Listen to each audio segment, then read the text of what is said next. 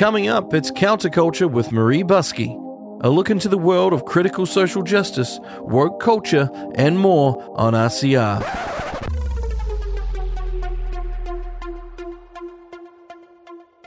Reality Check Radio.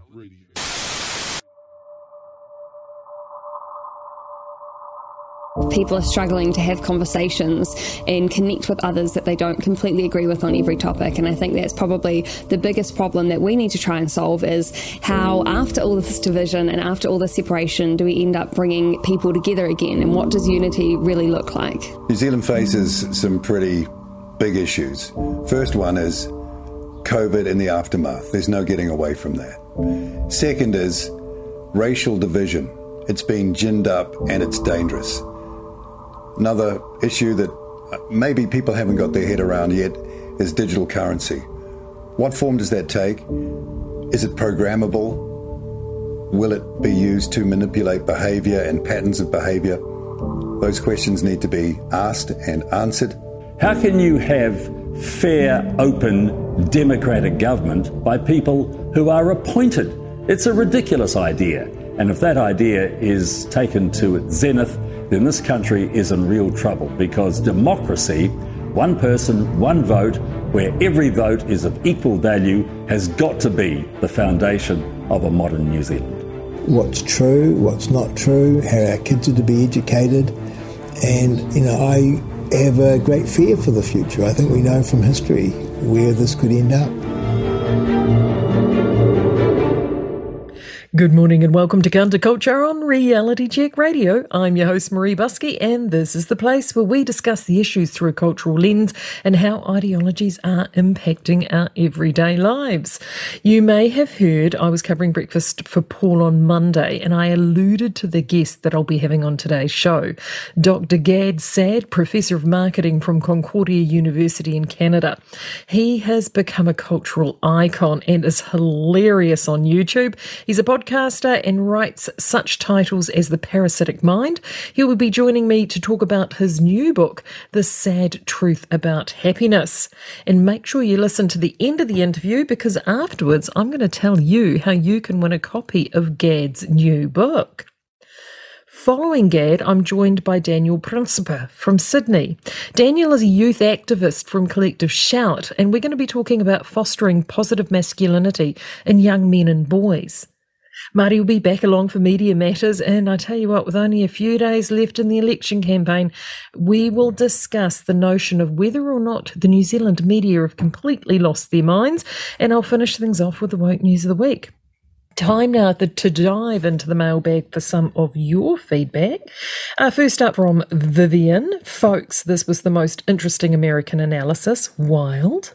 From the text machine, again, I think talking about the Trevor interview, I think you'll find New Zealand loyalists talking about China in regards to not being reliant on them, for one. That's right, because Trevor was wondering if any political parties have some policy around China. This is from Mark. What I have learned over the last 3 years, George Orwell's 1984 at Animal Farm has become non-fictional. I certainly can believe that, Mark. I am grateful that we had lost long-term acquaintances and friends based on differing vaccine and mandate choices, but quickly gathered a new tribe of like-minded folks who have deep concerns and solutions for the betterment of society. I have learnt that the experimental and EUA COVID-19 vaccine mantra of the safe and effective, produced by the most criminally prosecuted company in the world and mandated by vaccine-exempt politicians, proves that evil does succeed among people who are stupid. But I've also learnt not to force people on what or how to think, but to make them unconsciously conscious by simply asking questions like, follow the money. I was once an anti-vaxxer who quickly turned into an anti-farmer who will eventually become an anti-globalist. I've learnt during the climate change fast that CO2, a non-toxic gas, makes up about 0.04% of the atmosphere, and 3% of that 0.04 is man-made.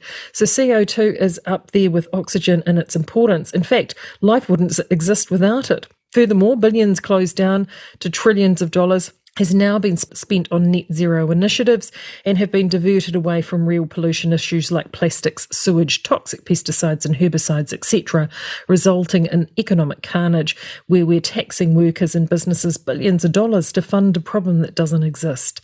I soon became aware that the mainstream media today, with social media giants, globalists, governments and related agencies, UN, WHO and WEF combined to form the largest fascist cabal.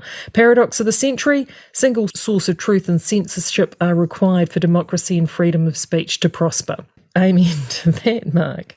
In summary, I was once a pacifist. I am now indebted to independent podcasts and social media outlets like Reality Check Radio, Dark Horse, Rogan, etc.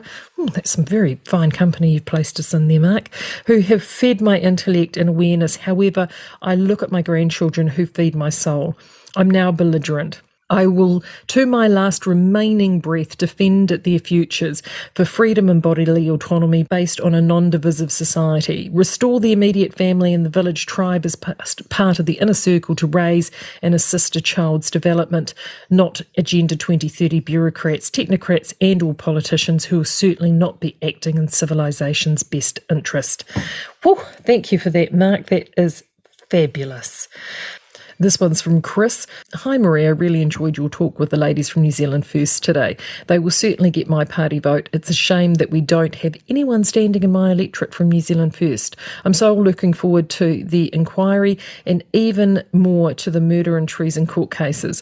I would also love to see many knighthoods removed. That was from Chris on Media Matters. Man, isn't this the truth? I was all set to vote ACT until David showed his true colours and dropped those candidates out of his party list. Bad move, ACT.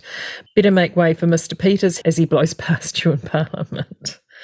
And on the New Zealand First trio from Lindsay, Freedom Fighters for New Zealand First. And then there's also Lee Donoghue at number 11. That's right. Looking forward to this one. Not to be missed. Three great women. Thank goodness New Zealand First know what a woman is. So true. And from Charmaine, someone should actually inform Green supporters and expose the watermelon Greens actually stand for. People are being deceived and they should reconsider the vote. Minor parties in New Zealand have their best interests in heart. That's in regards to my interview with Trevor. And then Lee was saying, great interview with the three New Zealand First candidates, looking forward to being able to share the replay. So some great feedback from everybody there. Remember, you can send us your feedback to 2057 by text or inbox at realitycheck.radio for an email. We'll head to Aotearoa Farm in just a moment. Tensions on Aotearoa Farm are at an all-time high. With the departure of several rams to the works, Kitty Kate has been spotted slinking around the sheep pens and the central courtyard of the farm, greasing up any hoggettle ewe that will give her the time of day. Seen sporting her trademark red beret and a penchant for excessive grooming, Kitty Kate has become most disturbed at the rising avian threat. Kate was quite sure that she had snuffed out this threat with Napoleon, and all errant avians got dispatched to the back paddocks during the sickness. But it appears out of sight doesn't guarantee out of mind, and now that Winnie Ben seems to have sided with the fetid fowl, Kitty Kate needs to deploy all her feline wiles to quell the potential of the feathered return to the farmhouse on the back of the old donkey. She was spotted rubbing up against Chippy and Shawshank. Even Oinky and David Piglet entertained the slippery feline. Then, as if like magic, the chorus from the sheep started in unison. Winnie Ben, not to be trusted. New election should be held if Winnie was to return. Don't trust Winnie. Pigs under attack by chickens. Kitty Kate just licked her paws and slinked away into the darkness. Her job here was done, but was it? Meanwhile, Shawshank had issues of his own. The free-range pigs seemed content to try to grasp the vestiges of their misspent youth by putting the fear of the climate gods into the glittery farmyard youth, a strategy that appeared to be working until Shawshank forgot he was talking to the grown-up animals. He was heard boasting that his new feed tax would likely see at least a quarter of the best-producing Aotearoa farm animals leave the farm for good if implemented, and that was all right by him. Oh dear, I don't think it sounded as bad in his head as it did out loud. Shawshank was last seen in the electric pūha patch trying to settle his nerves. Speaking of nerves, it appears that the backstabbing and bickering was getting to our Oinky Lux. Even though he was looking most likely to succeed Chippy in the farmhouse, his victory was far from definitive and his campaign has stalled. He went to bed that evening knowing he needed to formulate a new plan to inspire the farm and catapult him into power, with no assistance required from the old donkey.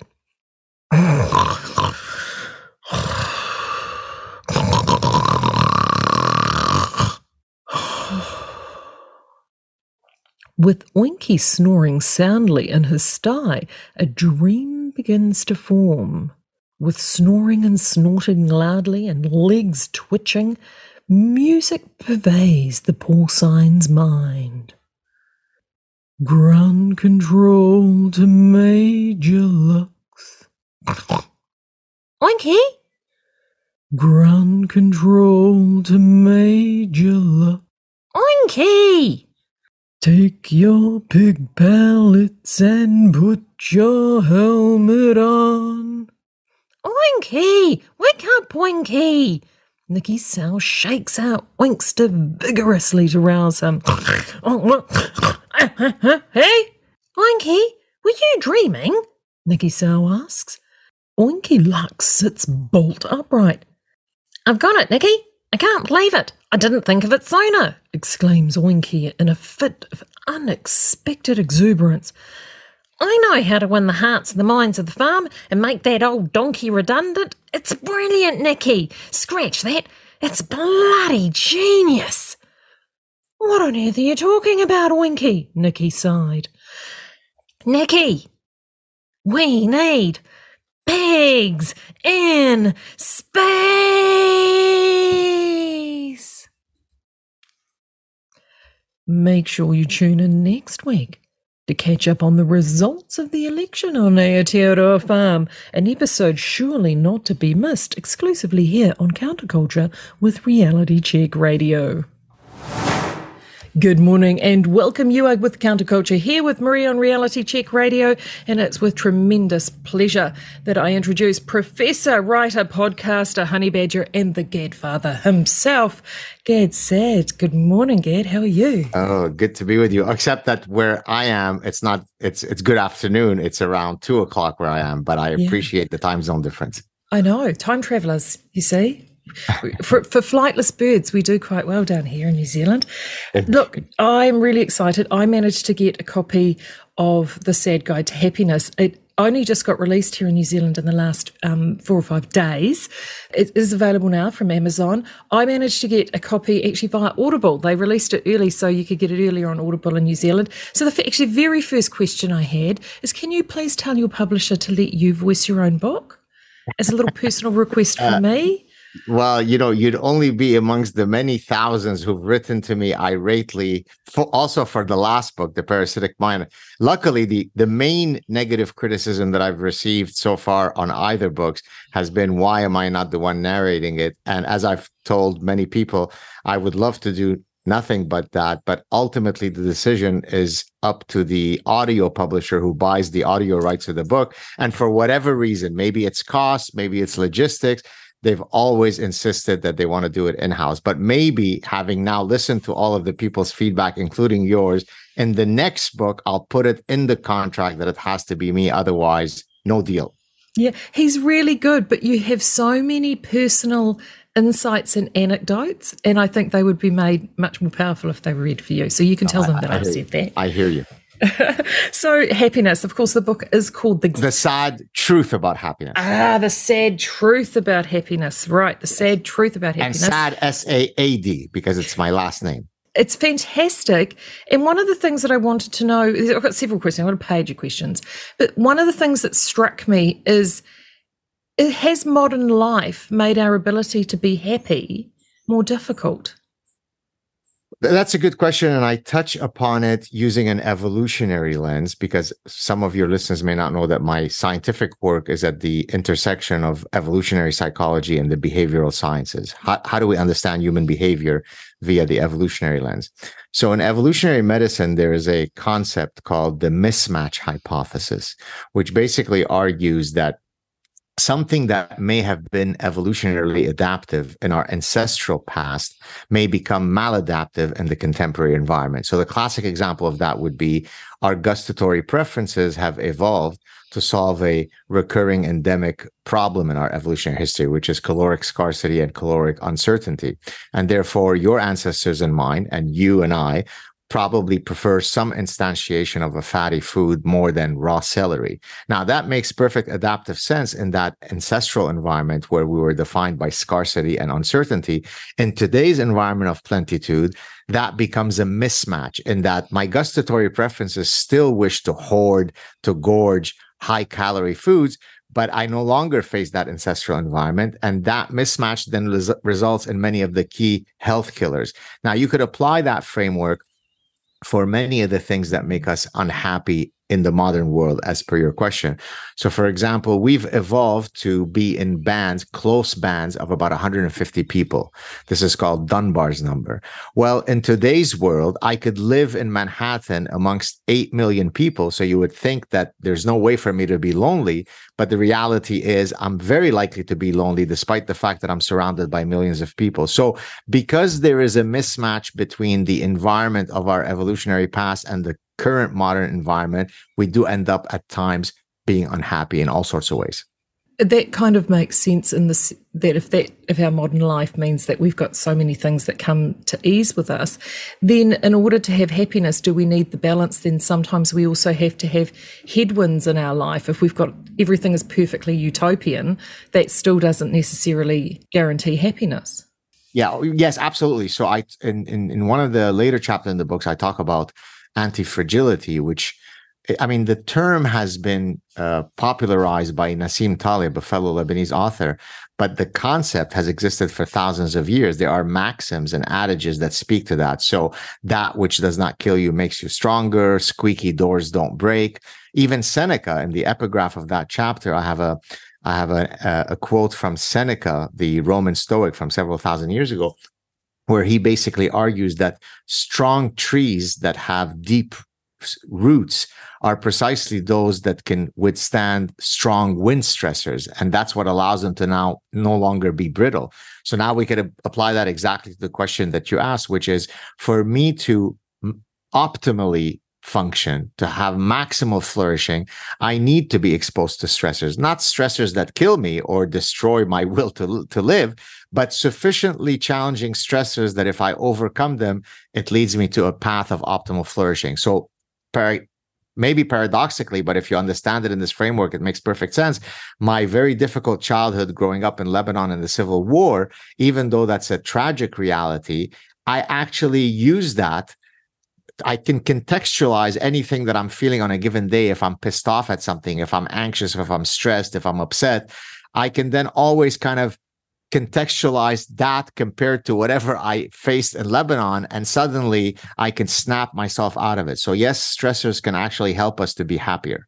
So one of the things you talk about in the book quite a lot is your displeasure, particularly with the Canadian tax system, and you've been quite vocal about that, and some of the issues around the weather and politically there, and your desire to sort of potentially move far-flung and the challenges there. It wasn't until I got to that chapter later on, because I kept thinking, well, if it annoys you so much, why don't you just move?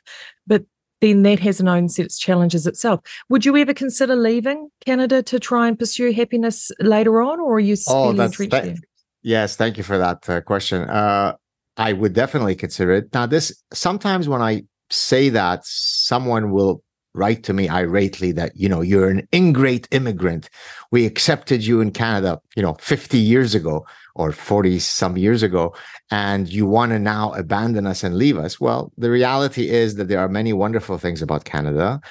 But as to your point, I don't believe in a socialist system. I don't believe that 58% of my book royalties should go to the government. 58%. So only 42% of my personhood, of my thoughts, of my neuronal firings, of my words, of my humor, of my experience for 3 decades as a professor belong to me.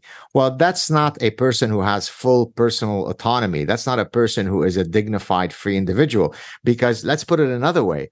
I work for the government from January 1st till about mid-August. And in mid-August, I'm allowed to keep my money. But the money that I'm allowed to keep, if I spend any of it, then you take 15% of that. So once you add the prohibitively high provincial tax, federal tax, income tax, then provincial sales tax, then federal sales tax, then carbon tax, then property tax, then school tax, then I'm roughly left with about 30 cents to the dollar. That doesn't strike me like an optimal plan for flourishing, for personal agency, unless you're one of the people who benefits from taking all that money from me, in which case it's a utopia. Canada is a beautiful place. But in order for that Ponzi parasitic scheme to work, there needs to be suckers like me that fund everybody else. And so, yes, if given the chance, I would leave Canada. Look, don't come here is the short answer to that. Is it as bad? We have a lot of similarities between Canada. In fact, we're probably more similar to Canada than we are to Australia in a lot of ways. Our polls are now open. We have an election Saturday. One of our Green candidates wants to introduce even more tax here and asked, well, wealthy people have said that they may leave the country. What do you say to that? And he said, that's okay. We built in 25% of people to do that. So, yeah, don't come here, Gad. I don't think you'll be happy here. In terms of the similarities, one of the similarities that we have between the two countries is culture. And when I say culture, I don't mean our indigenous cultures. I'm talking about the import that comes from North America primarily, and that's woke culture for all critical social justice, or the blue-haired Taliban, as you like to call them. We're currently under a very woke government who look like they're going to be departing. They certainly have not made the population of the people very happy. How is it that those people who hold those views, it's one of the observations that I've just casually had is whenever I've come up against somebody who's really steeped in that ideology, they're miserable. Is it the ideology? Is it their natures? What causes them to be so glum? So there are two parts that I need to expand on to answer that. So in my previous book, not The Sad Truth About Happiness, in the previous book called The Parasitic Mind, I explain how human beings have the capacity to not only be parasitized by actual physical brain parasites, but they can be parasitized by idea pathogens, ideological parasites that can cause us to behave in grossly irrational and maladaptive ways.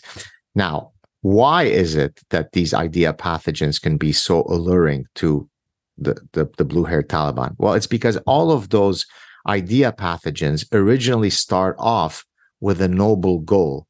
But then in the pursuit of that noble goal, if you have to murder and rape truth in the service of that goal, so be it. So, for example, equity feminism is a great idea, but basically says that men and women should be treated equally under the law. And I think most of your listeners would say, yeah, sign me up. I'm an equity feminist. Radical feminists then come along and say, well, in order for us to truly eradicate the sexist patriarchal status quo, we have to promulgate the message that men and women are indistinguishable in every possible way. And if they are any differences, those must be due to social construction. And therefore, that's why radical feminism, social constructivism are some of the key idea pathogens that I talk about in the book. So that explains the first part of your question, which is why is it that so many people fall prey to these parasitic ideas? Now, why is it that they are uniquely gloomy? I addressed that briefly in the current happiness book, where I argue or demonstrate that much of the research has shown that on average conservatives tend to be happier than progressives. Now, I offer a speculative argument as to why that might be, but I think it's a very plausible one. Conservatives, by the nature of the word, think that there is something worthy of conserving. So when I wake up, if I'm a conservative, I feel existentially happy that, wait a minute, there are some foundational values in the West that are worthy of being protected, of being conserved, of being passed on to my children. If I'm a progressive, I have the sense of existential doom because the current world that I live in is evil. It's racist, it's Islamophobic, it's transphobic, it's sexist, it's eco-terrorism. So just around the corner, there is unicornia. And if only I can eradicate the current status quo, I'll get to that magic line of unicornia where we could get peace around the world through reggae music. And so until then, I'm pissed off because the current reality is ugly. So I think that is a fundamental existential reason why progressives are so gloomy. Throughout the book, when I was going through the different chapters, I was writing notes and I kept getting like little sayings that would come to mind that my mothers or my grandparents would say to me. So things like, you know, take time to smell the roses, for example, was one of the earlier chapters that I wrote down. And another one was idle hands are the devil's work, in terms of keeping yourself goals and productivity. And then you would address things like all good things, but in moderation, which you dedicated a whole chapter to. So is there something that our previous generations knew around attaining happiness that we seem to have forgotten? Yes, another great question. Look, one of the most daunting things, if not the most daunting thing about embarking on writing a book about happiness is that there's probably no topic that philosophers have covered at greater length than how to live the good life, what's well-being, how to live, right? So not just the ancient Greeks covered it, but all sorts of philosophical traditions have singularly tried to answer that question. Now, I think what was hopefully, if I've done a good job, what is unique about my book is that, well, my personal experiences are unique to me.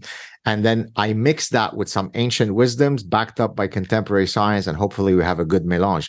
But to your question, yes, there are many ancient wisdoms that have stood the test of time precisely because they are invariant to time or culture. So the one that you mentioned, the last one, the everything in moderation, I mean, several traditions have made that point. Buddha, the Buddhists talk about middle way, but the most famous manifestation of that principle is Aristotle. In his Nicomachean Ethics, he talks about the golden mean. So, for example, he says that if a soldier is too cowardly, meaning lacking courage, that's a bad thing. But if he is extremely reckless in his bravery and courage, well, then you martyr yourself, you die in 3 seconds. So somewhere in the middle must lie the optimal mean, or to use a colloquialism from today, is the sweet spot, right? And so what I demonstrate in that chapter is that that profound piece of wisdom applies to a bewildering number of human phenomena at the neuronal level, at the individual level, at the societal level, at the ecological level, at the economic level. So that's what makes many of these ancient wisdoms so powerful, is because we truly don't appreciate how universal they are. Mm. So when society that you live in politically has tilted away from that sweet spot, as it were, so you look politically like the Overton window. I don't know what your observations are, but certainly for me in my 50-odd years is that I felt that things have shunted very much towards the left side of the scale, and it almost feels like we require a rebalancing. How do you then, you can deal with your individual happiness, but how do you then combat when your environment seems to be so unbalanced or unhappy around you? So, I mean, I can answer it for me or more generally for people. So for me, I'm often asked, you know, why is it that you lend your voice in all these battles? I mean, you already lead a very, active and stressful life as a, professor. I have a lab, research, teaching, graduate students, grants. That's enough for 10 people. Why do I then do all the other stuff? Well, and my answer is, and it can then be applied to other people at various levels of modulation. I have a very exacting and punishing code of personal conduct, such as at the end of the night, when I put my head on the pillow to sleep, the only way that I can forestall insomnia is if I know that I was fully authentic in everything that I did. I was truthful. I didn't shy away from speaking my mind because of a careerist concern, because according to my calculus, that would be fraudulent. That would be a sham. That means I'm doing something that is inauthentic. And therefore, because that's, for better or worse, that is a dispositional part of my personality, I can't walk away from all the craziness. That's why I do it in a very natural way. I can't be anything but what I am, right? Now, for other people, they might say, yeah, but you know, I'm not a fancy professor. I don't have your platform. I'm not Joe Rogan. There's always an excuse for why you shouldn't be the one to lend your voice in the battle. You know, Jordan Peterson seems like a big boy. He could handle it for the rest of us.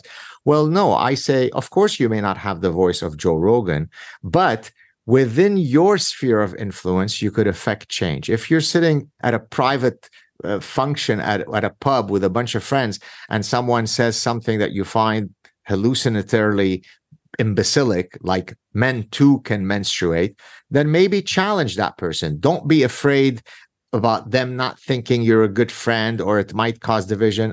In The Parasitic Mind, I say any friendship that cannot withstand the anti-fragility of us having opposing opinions is a friendship that is not worth having. I'm not interested in being your friend if there's no room for me to ever disagree with you.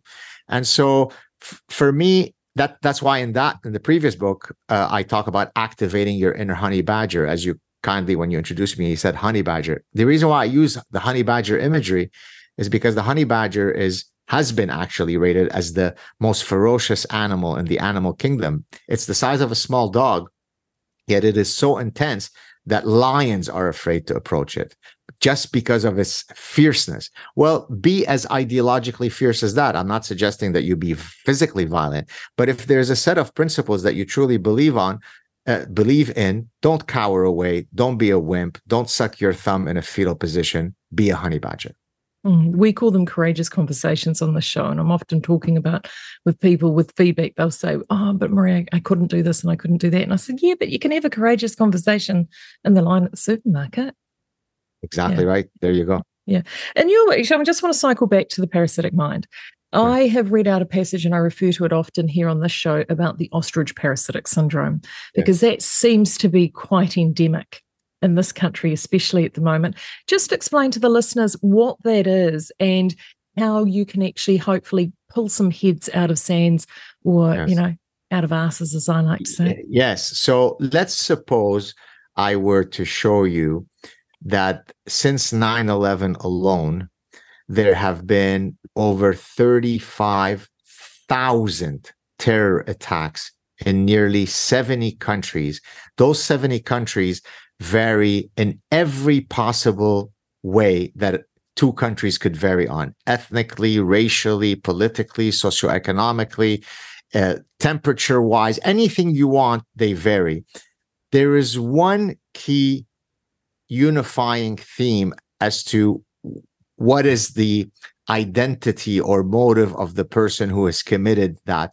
It's a religious ideology that we're not going to mention because it would be phobic to do so. Now, here comes the super smart, the highfalutin, the intellectuals with the progressive lisp explaining to us that Ahmad Hussein Muhammad, when he quoted his religious text to justify why he committed the particular attack, that's actually not the reason why it happened. It was due to lack of art exposure. Because which of us has not decided to join ISIS and throw gays off rooftops if we weren't exposed to enough Picassos? That's a straight causal link. Bill Nye, the super smart science guy, explained to us that the Bataclan attack in Paris and the civil war in Syria was actually very clearly caused by climate change. It was lack of solar panels that caused that. That's what ostrich parasitic syndrome is. There is no amount of evidence that could ever convince my lying eyes of what the truth is, because it is simply too difficult for me to accept that. And therefore, I bury, metaphorically speaking, my head in the sand, and I go, la, la, la, I don't want to hear it. By the way, in the Parasitic Mind, I list all of the, quote, reasons that have been offered for those 35,000 attacks, 35,000 plus. And it really is, I mean, people sometimes write to me and say, well, is that just you being satirical? No, I actually got those from published sources, right? So it's, I can cite all of those references. So it's due to lack of art exposure, it's climate change, it's beard bullying, right? The San Bernardino attack was because the guy had a big beard, and at work he was constantly, told derogatory things about his beard. That's why he ended up going and, killing a bunch of people. So it is so laughable, it is so outlandish that I thought, well, what could clearly demonstrate this desire to ignore reality? And hence I coined it ostrich parasitic syndrome. I know Matthias Desmet sort of kind of calls it a mass formation. He talks about it on a much larger scale with the COVID crisis. His solution to it is, in the book, he wasn't particularly definitive. I think he's become more definitive over time, but he did talk about interrupting the signals. How do you see interrupting that? Because I know here in this country at the moment, there are a lot of heads and a lot of sand. Yes. And this station was created as a way to disrupt that signal. So how do we do that in our everyday lives? So what I'm going to offer as a vaccine against this stuff presupposes that one thing has to happen, that the person with whom I am interacting is intellectually honest enough to grant me the courtesy of hearing me out. If they literally say, la, la, la, la, I'm not going to pay it, then they're impenetrable. I cannot reach them. So with that caveat, let me offer, if you'll forgive me, it'll be a slightly long explanation. So in chapter 7 of The Parasitic Mind, the chapter is titled How to Seek Truth. And I basically, because truth is ultimately the antidote to parasitic ideas, but then how do we seek truth? And so I argue there that there is an epistemological tool that we can use to seek truth, and I call it nomological networks of cumulative evidence. So it's a mouthful, but it really truly captures what you need to do to tackle some of these thorny issues.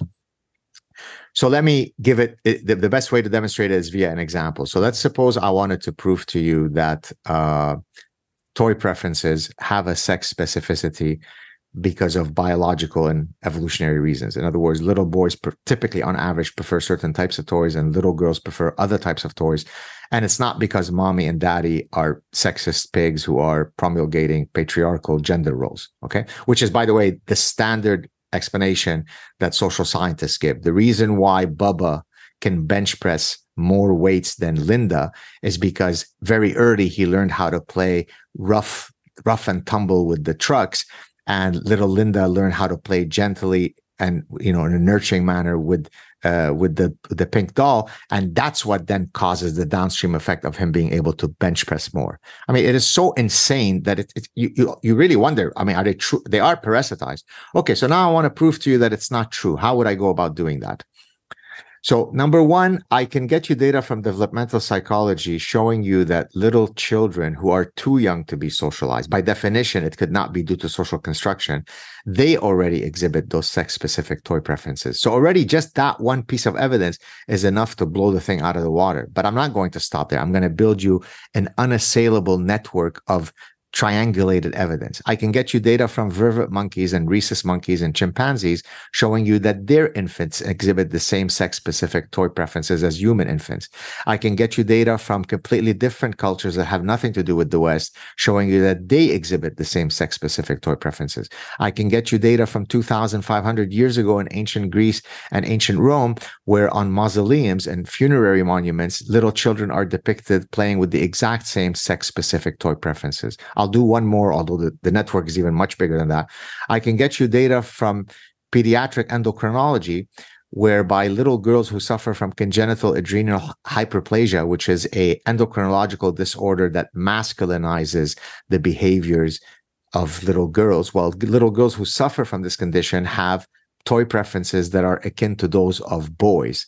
So look what I've done. I've gotten you data from across disciplines, across methodologies, across cultures, across species, across time periods, all of which triangulate to my position being the vertical one.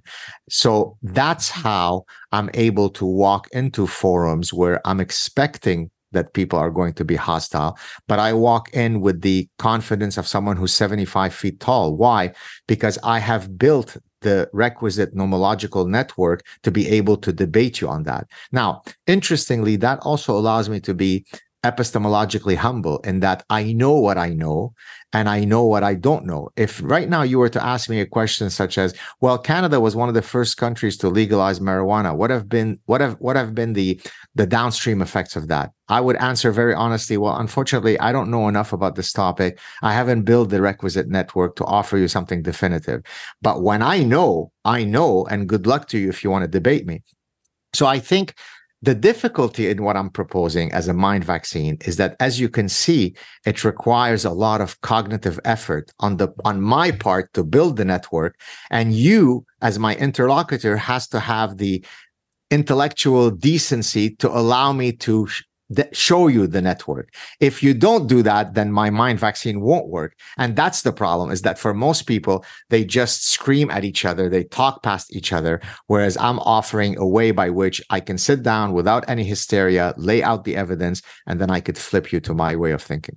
So how does humor play into that? Because you were able to spread that truth using humor. What's the importance of humor in getting that truth out there, that truth vaccine out? Yeah, so humor is an incredibly, I say that humor is akin to the surgeon's scalpel cutting through warm butter. It has a way of, in a very adroit manner, cutting through bullshit. That's why dictators, the first people that they want to eradicate are the satirists. They don't look for the guys who have the biggest muscles, because those guys we can take care easily. That's not hard, because the dictator has bigger muscles than the guys who have big muscles. He holds all the power in terms of dishing out violence. But the sharp tongue, the poisonous, stingy pen of the satirist, that's really dangerous, because that's what can bring down my ideology as a dictator. So humor is if done properly. So and under humor, I'm putting also satire, sarcasm, mockery. All of these things under the rubric of humor are an incredibly persuasive strategy if dished out appropriately. And it's so powerful that when I'm stopped, say, by someone who recognizes me on the street, I would say 1 out of 2 times the thing that they will thank me for, which I almost feel offended by. It won't be, oh my God, I love the profundity of your scientific output, or it'll be, oh my God, I love how you mock the woke people with your fake self-flagellation. I love how you hide under the desk pretending that you're hysterically afraid. Because that's punchy. It cuts through the bullshit. That's why, by the way, when I usually interact with someone and I mock them into oblivion, that's what gets them the most angry. There's nothing more stingy than when you arm your derision and mockery at someone. That's what really hurts. That's why it's effective. Now, before we disappear, there's 2 questions that I have left. One is, there were 8 pillars that you had in the book in terms of finding happiness. For you, what is the most important? Well, it's hard to say the most, but probably the ones that are most digestible for people is finding the right spouse and finding the right job. And the reason why I'm going to, since you're asking me to kind of mention one of the chapters, the reason why I'm saying those is because, so you wake up in the morning, the first thing that happens is you're waking up next to someone. If that person is someone that you like, well, that's a good way to start the day. Now I go off out of bed and I go to a profession that if it brings me existential bliss, now I'm really happy as I'm away from that bed. Then I return to that bed to that person that I really like. Well, if I can make those decisions properly, then I've somewhat cracked the secret to happiness. Now, what are some ways by which I can try to ensure that I'm making the right choice, whether it be for spouse or for a job? So I argue that, let's do mate choice first. There are 2 opposing maxims in evolutionary psychology when it comes to mate choice. There's the opposites attract maxim, and then there's the birds of a feather flock together maxim. And it turns out that for long-term success of a marriage, it's overwhelmingly the case that birds of a feather flock together. Now, the question is, flocking on which feathers? What are you trying to assort? Here, you're talking about having shared belief systems, shared foundational values. It becomes a lot more difficult for a union to be successful if some of these foundational values we completely disagree on. Doesn't mean that we can't overcome it, but statistically speaking, it becomes that much harder. When it comes to the optimal way to be happy in your job, I argue that there are two metrics that are really important. Number one, all other things equal, any job that grants you the possibility to instantiate your creative impulse is one that's going to give you purpose and meaning. So you could be a chef, you could be a stand-up comic, you could be an architect, you could be a podcaster or an author and professor. Each of these people are doing very, very different jobs, but they're all immersed within their domains in the act of creation, of creativity. That gives me purpose and meaning. The other thing I would say is a job that grants you temporal freedom. So think of the factory worker who has the lack of dignity to even decide when he or she can take a bathroom break. It's mandated. At 10:15, you get a 5-minute bathroom break. At 12, you get a 30-minute break to eat, right? Versus my reality, which is I probably work harder than most people. I work very long days, very long hours in a day, but I'm vagabonding. Now I go off to the cafe for 4 hours to work on the idea for my next book. Then I have a meeting with a graduate student to discuss some really nice ideas. Then I have a chat with a lovely radio host in New Zealand. And then I'm off, right? So I'm, in French, you say flâneur, you're vagabonding. And the fact that I've got this ability to kind of float around, even though I'm always working hard, gives me a great sense of personal agency. So to the extent that you can hit those marks, you're well on your way to being happy. Excellent. And the other thing that you mentioned in the book, of course, was dogs. And I was quite pleased to hear you mention the English Mastiff in your book, because I happen to own an English Mastiff and a Bulldog. I was a little perturbed, though, because I'd like to think I do not look like either of my dogs. But I looked at a checklist. So as I was going through the book, I was checking things off. So stable decision with my spouse and partner, check, happy with my work, check. And then the dogs came and I thought, trifecta for happiness, Marie, you've won. I almost can't think, forgive me for interrupting you, I almost can't think of a more direct way to have an infusion of happiness in your life than to interact with the dog. They're built to make you happy. They certainly are. Now, the book, of course, is The Sad Truth to Happiness. It is available here in this country via Amazon, and hopefully it will also be available with some key booksellers. It is looking like Paper Plus and Wickles also will be carrying that. It is out now. I purchased it on Audible, so you can also listen to it as well. I'm a hand knitter, Gad, so that's why I like the Audible books, so I can knit. So mindfulness for the knitting and mindfulness for the mind is at the same time. Anything else that you can leave us to inspire us before we go here in New Zealand? Well, keep fighting the woke government that you have. We deserve to live free, dignified lives. We don't need governmental intrusion into the minutia of our lives. I should mention, by the way, that I spent 2 weeks in New Zealand, my first sabbatical ever in 2001. I spent 5 weeks in Australia, 2 weeks in New Zealand. And notwithstanding your warning that I would be equally unhappy in New Zealand, you do have a beautiful country, and I look forward to one day returning to it. Oh, we would love to host you. That would certainly be an absolute joy. This has been Gad Saad here on Counterculture. Now, I don't want anybody to disappear. Coming up in a moment, I'm going to let you know how you could win a copy of The Sad Truth to Happiness here exclusively on Counterculture with Reality Check Radio. Thanks, Gad. Thank you so much. Cheers. Would you like to win a copy of Gad's new book, The Sad Truth About Happiness? Then you need to send us your happiness hack. Describe in 100 words or less your surefire guaranteed secret to happiness.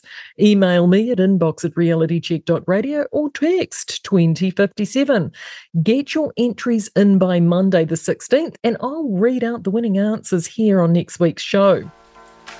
Check out our brand new RCR Foundation Members Club. Go to realitycheck.radio/members and join now. Welcome along. This is Counterculture here with Marie on RCR. another great guest for you this morning, the Collective Shout Youth Advocate via the way of Australia, Daniel Principe.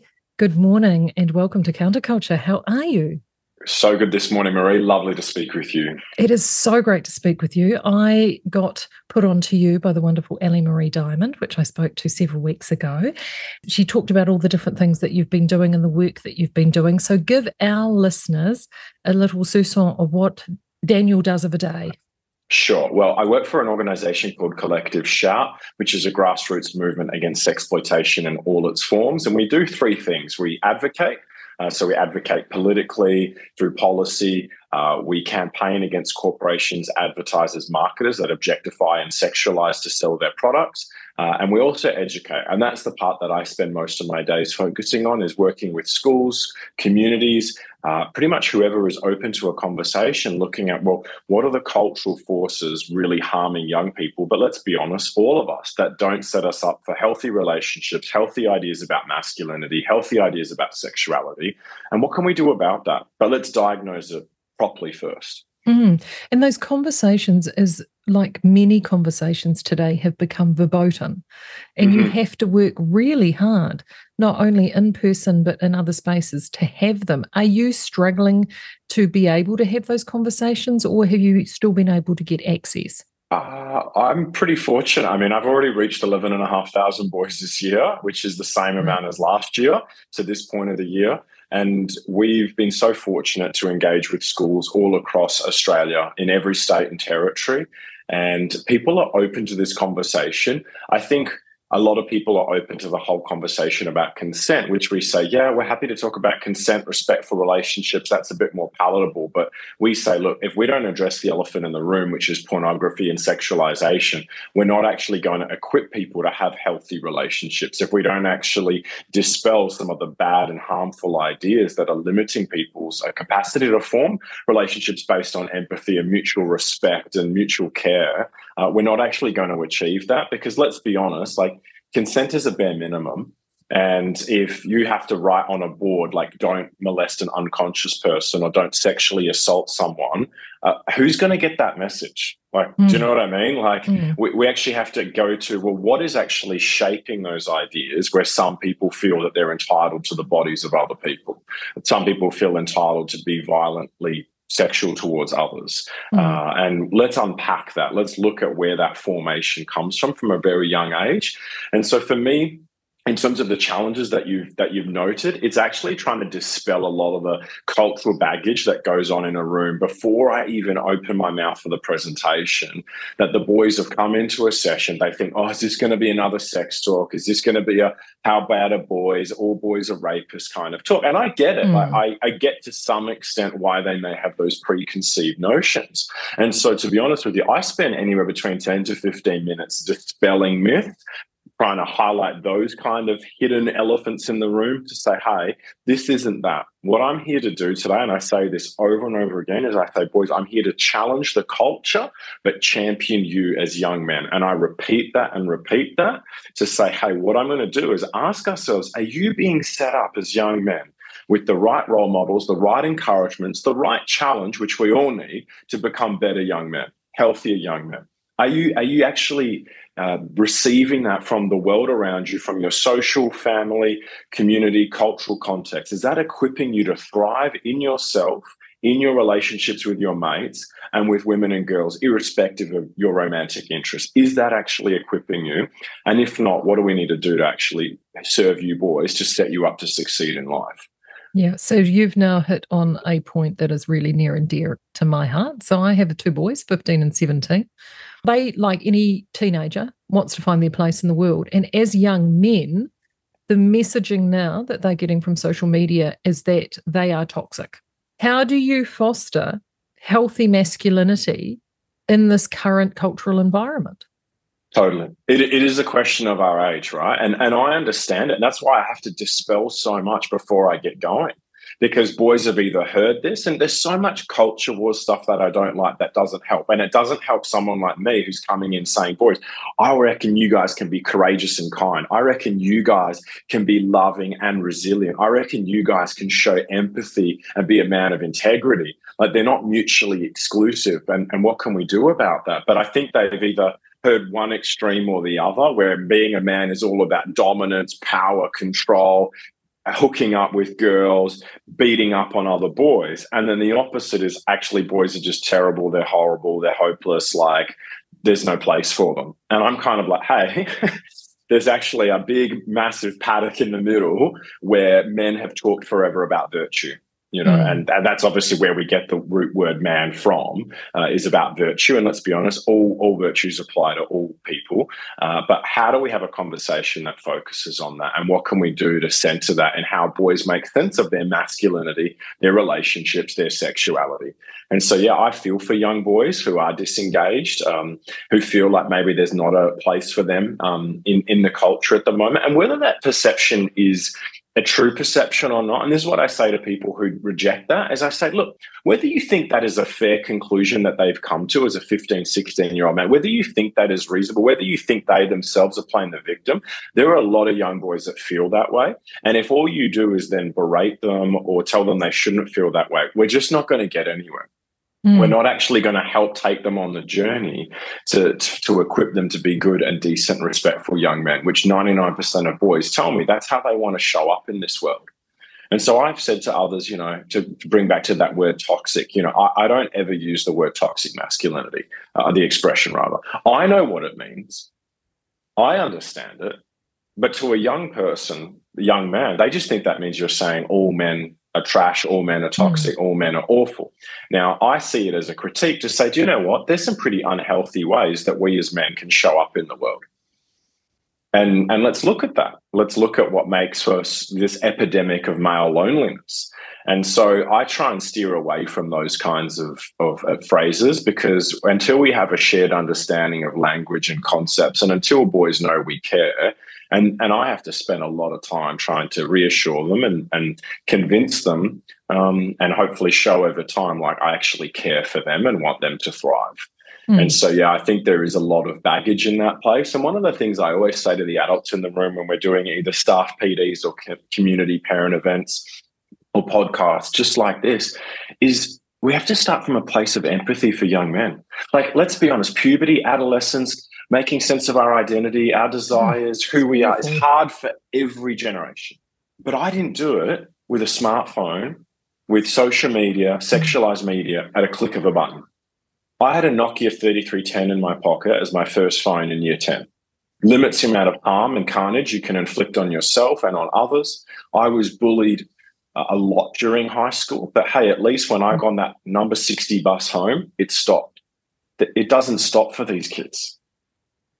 There are no barriers and safety rails for them. And so for me, I always say we have to start from a place of compassion, of empathy, of recognizing this generation has some serious hurdles to them thriving in themselves and their relationships. And if we don't start there, I think it just comes across as judgment, as shame, and not an invitation to say, hey, boys, what can we do to set you up to thrive? Gosh, now you've set a rich tapestry. I've got so much here I want to unpick. So let's start with the beginning. You mentioned cultural baggage. When you walked into a room, you often have to unpack cultural baggage. Hit me with some of what does that look like from your experience? I can only assume, you know, from things that I see swirling around. So again, is this a boy bashing exercise? Is this all men are trash or not all men? Or is this an exercise in hating on some of our heroes and perhaps saying that all boys are rapists, these sorts of things. And boys are never the victims of crimes or harms or these sorts of things. And so there is that needs to be undone and say, hey, let's talk about this. And I can only invite them to be open to what the conversation is and to show them that that's not what I'm then going to do. I tell them I'm not going to do that, and hopefully they see that in the workshops and the conversations that we have, that this is a broader project about setting them up as young men, realizing that so many of these cultural forces that I want to add, they didn't create. They didn't create social media, pornography, the TikTok. They didn't create these huge social forces that harm them, but they're navigating it. And I hear from year 4, year 5, year 6 boys having to deal with sex bots and pop-ups of pornography, being exposed to OnlyFans adverts. Year 4, year 5, year 6. They didn't create that, but they are having to navigate that and make healthy decisions. And if that then influences them, if they then get their ideas about what it is to be a man from horrific role models on TikTok and pornography, and they act out on that, well, they're going to become potentially pretty dangerous young men who harm others and harm themselves. But we've created that landscape for them. And so that's what I want them to see, that this is an invitation. And so, yeah, they are some of the cultural baggage, and they've probably heard things in the culture wars about boys, and they've probably heard the most polemical comments, because obviously that's the stuff that does the rounds on TikTok. Yeah, it certainly does. I mean, let's park the social media just there for a second, because I know what direction that we could be here all day. Absent fathers.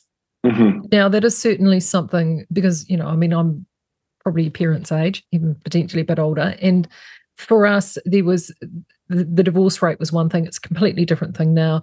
Absentee fathers are vastly more common than they ever have been.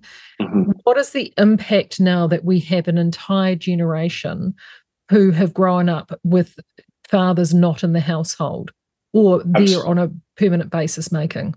It's a significant challenge, and there's a few nuances I want to bring to that. I was raised in a separated home. My parents divorced when I was 7, and I felt the impacts of that. I didn't have a continuity of a man or men, because let's be honest, it takes a village, and that's not a cliche. Boys need lots of touch points of healthy male role models in their life, because it's not just on one dad. There has to be other men in the community that help young men navigate those key markers and transition from boyhood to manhood. But I experienced that myself, and I see it everywhere. And the thing is some people say, look, we need the presence of more men. And I've seen some of the memes, and one of them was circulated to me last night, you know, that there's an absence of masculinity. And I said back to my friend who sent that to me, I said to him, I agree, but I want to be clear, it's an absence of healthy men. I'm not just interested in having people like men in boys' lives just for the sake of it and filling the gaps. Like, it's not just, hey, any man will do. Surely we want good men. And that's the task for each and every one of us, to take that responsibility. We're not going to be perfect. No one's asking for that. But at least a man who's aware of himself, as committed to a vision for who he needs to be for himself, for his family, is loving, is reflective, is humble, is teachable. Like, it's not just the sake of, oh, yeah, just put men in boys' lives, because there's some pretty volatile and harmful men out there. And I see the carnage of how they've impacted young men and young girls. And so it's not just any man will do. Hopefully the goal is a good enough man, or a decent enough man, or a maturing man who is having an active, intentional presence in a young boy's life to help him navigate that, and doing that with other men. And so, yeah, there is an absence, but I know, and I'm sure every listener here is like, no, there are some, not just men, but there's some harmful women too, who should not be in the presence of young boys or young girls' lives, right? They're going to do more harm than good. Hence people end up in prisons, and hence people, you know, end up fleeing from certain family dynamics. So, yeah, there is fatherlessness, and that is a huge cultural problem. But I think the bigger problem is, like, we need to raise more good men, and we need men to get together with other men and help them through that, because we all, you know, don't have it all worked out, and we all are being shaped by the culture and the role models and the examples that went before us. And so I think that's a really important reflection piece, because, yeah, we want good men in the lives of boys.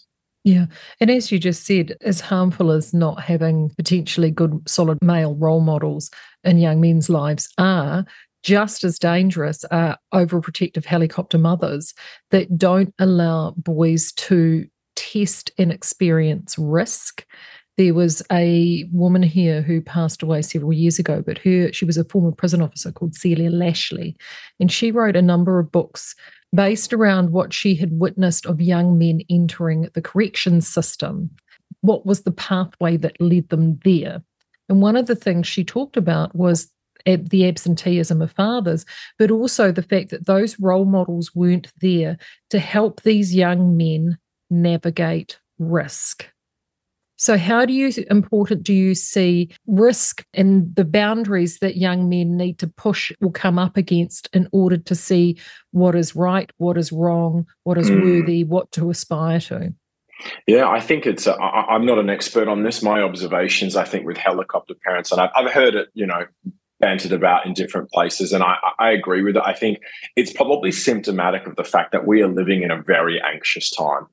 I feel like we just live in a culture of anxiety, of fear, and for so many different reasons and in so many different ways. And yeah, there is this sense of, yeah, boys needing to take proportionate risks. And I'll just speak from my own perspective. I was a very anxious child. I was very, very reluctant to do anything outside of my comfort zone, but I didn't have those male figures there to help me through those especially pivotal times in, I think, pre-puberty, through puberty, those kind of adolescent years, as to how to actually do that and get out of my comfort zone. And I guess, in a sense, something that I had to learn too late in life is prove myself to myself. So take risks, whether that's emotionally, relationally, physically. And risk may be, yeah, one word for it, but challenge yourself.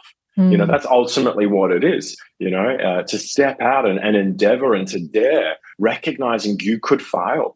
And as someone who's a recovering perfectionist, you know, like that's actually the risk. That's the fear, is if you're secure in yourself, you realize that not doing something perfectly, it doesn't mean that you are somehow horrible or bad. But I think giving children enough self-esteem and self-respect by endeavoring, by daring, finding out their strengths and helping them to master that in different areas, and being as well-rounded as possible, knowing that some kids will be more drawn to art or music or drama or sport or swimming, and cultivating that and helping them still to cultivate the social and emotional skills that we all need to thrive in life, both personally and professionally. And so I think, yeah, there is a huge task for all of us. And, you know, that's why people have talked about, you know, the coddling of the American mind and these sorts of things that Jonathan Haidt's written about. And there is this idea that we actually need to expose people to things that just get them out of their comfort zones emotionally and mentally and physically, which is where they find their growth, which is where they find that sense of self-respect and self-esteem, which sets them up to see other things that meet them in life as opportunities rather than threats. Mm. And the reality is something that I've observed and in my work is, like, what worries me is, you know, the boys who are deeply insecure, and they can look like the tough guys, and they can look like the kind of more softer, sensitive guys. And I worry mostly about whoever those young men are, because insecurities are packaged in all different shapes and sizes. But if we don't help them resolve those, if we don't help them take them on that journey, and this for me is the rite of passage piece, helping all young people, but especially boys, to challenge themselves and to go on that journey and to be welcomed into a community of men, because they have, in a sense, proved themselves. Now, they're not proving themselves to be deemed worthy of love or care, you know, but they're proving themselves for their own sake. As I said, that was my journey. I had to prove myself to myself by doing some hard things in life and failing and getting uncomfortable and continuing on that process, which I think we stay on for life. And so I think there's a huge need for that. I see there's like quite a huge apathy in young men. How do we actually help channel what should be their natural desire to adventure, to dare, to create, to build, to take risks, and not destructively? Because it seems like that seems to be the outlet in Western culture. And I saw the research here in Australia that it's one of the 4 different ways that boys, you know, kind of prove that they're a man in unhealthy ways, which is having sex, getting into fights, risk-taking dangerous behaviour, and drinking alcohol. And as I say to boys, call me an idealist, I happen to think that there's more to being a man than do you do stupid things and do you drink beer. Yeah, mateship is something that I talk to with my sons all the time. So they're both in a single-sex Catholic school. Now, we're not Catholic, but I'm very, very staunch on single-sex education, especially for boys. And part of the reason for that is that sense of mateship and connection with other young men that they can have physically, interpersonally, not through a screen. From a parental perspective, I think a lot of, and boy, I've been guilty of it too, in your attempt to keep children safe, it's a lot easier to wrap them up at home in a safe environment and pop them in front of a screen than go out in the world dangerously where they could skin a knee or fall off a jungle gym or do something like that. So we go for the safe option because we think that we're looking after them when really we're doing them a disservice. And that's something I think as parents we have to be really mindful of. So in terms of healthy mateship, in-person mateship, so not mateship that's sitting on a Discord server talking smack about the latest game. For listeners that are not aware, just as we started this, I had to say to Daniel, give me 1 second, because I had 4 of them sitting in the room right behind me on an electric guitar. And I'm like, boys, no, I can't do this right now. You know, how that in-person mateship, how important is that? Yeah, but how good is that? And that's what they were doing together. You know, like we need boys to get together, to find common interests and actually do that in person as much as possible.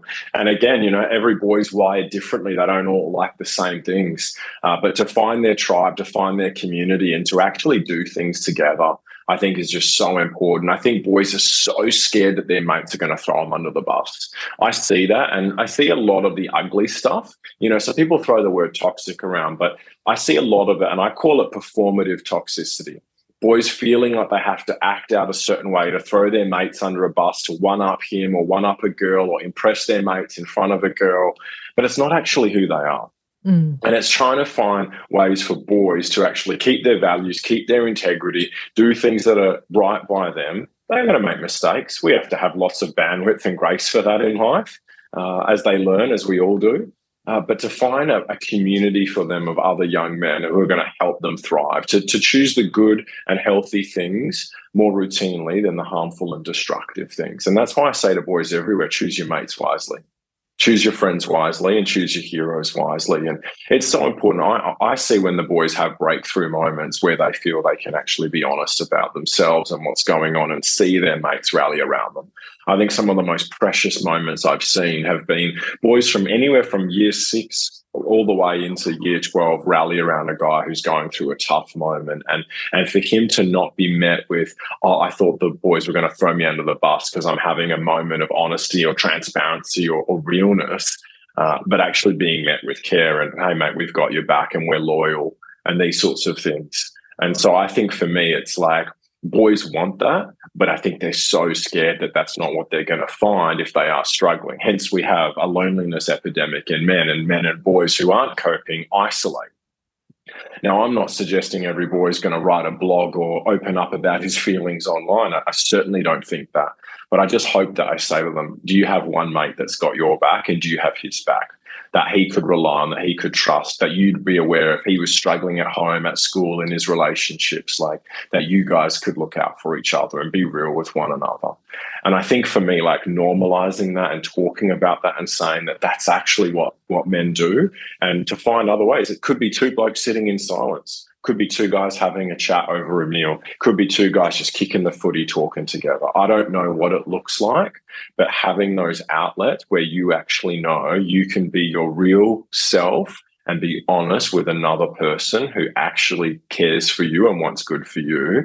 That's what I want boys to find in life, and in mates and in men and dads and father figures older than them as well. Doesn't need to be with everybody, but somebody. And because I feel like that's the thing that breaks my heart, is knowing how many boys feel like they can't be their real honest selves with other boys and men. And they're craving it. They're just too scared until one brave, courageous soul enters into the fray and goes, hey, you know, this is what's going on for me, or I'm struggling, or I've lost a loved one, or I'm going through a hard breakup, or something like that. And I think for me, when boys are encouraged to welcome that and to see that and to see how it actually benefits all of them to meet each other with a sense of, I've got you, mate, like beautiful things happen, good things happen.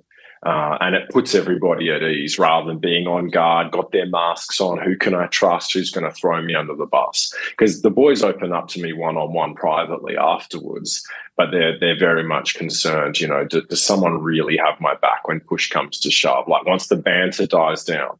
And I think for us, I think it's really important that grown men model that.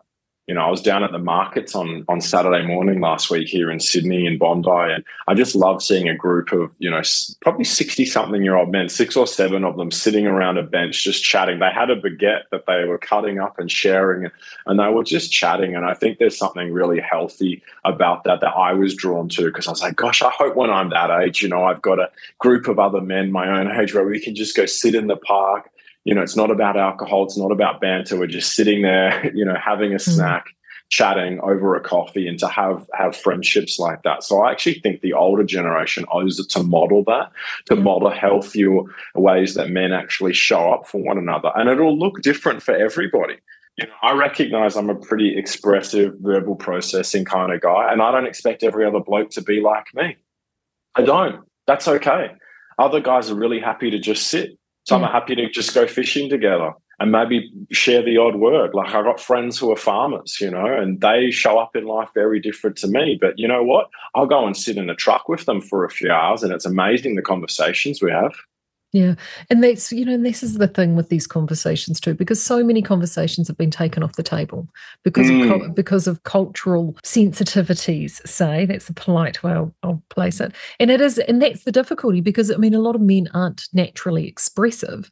So to get them to open up, or to all of a sudden say, for them and their mental processing, to go, well, I want to talk, I can't, oh no, I can't talk about that. And oh no, if I say that, they'll come down on me. And it is really, really difficult. And I do wonder about loneliness. Loneliness concerns me. This country has the highest rate of male youth suicide per capita in the world. It is really seriously concerning. We've got advocates here who, a comedian in particular, who is really working so hard in that space. And one of the things that is holding him back is this whole expression of critical social justice, which unfortunately is predominantly over-feminized, and they're the ones that perceive this concept of toxic masculinity, when actually, in fact, as you've so eloquently pointed out, if you foster it and grow it and nurture it and feed it, it can be far from toxic. So it is a real minefield for our young men.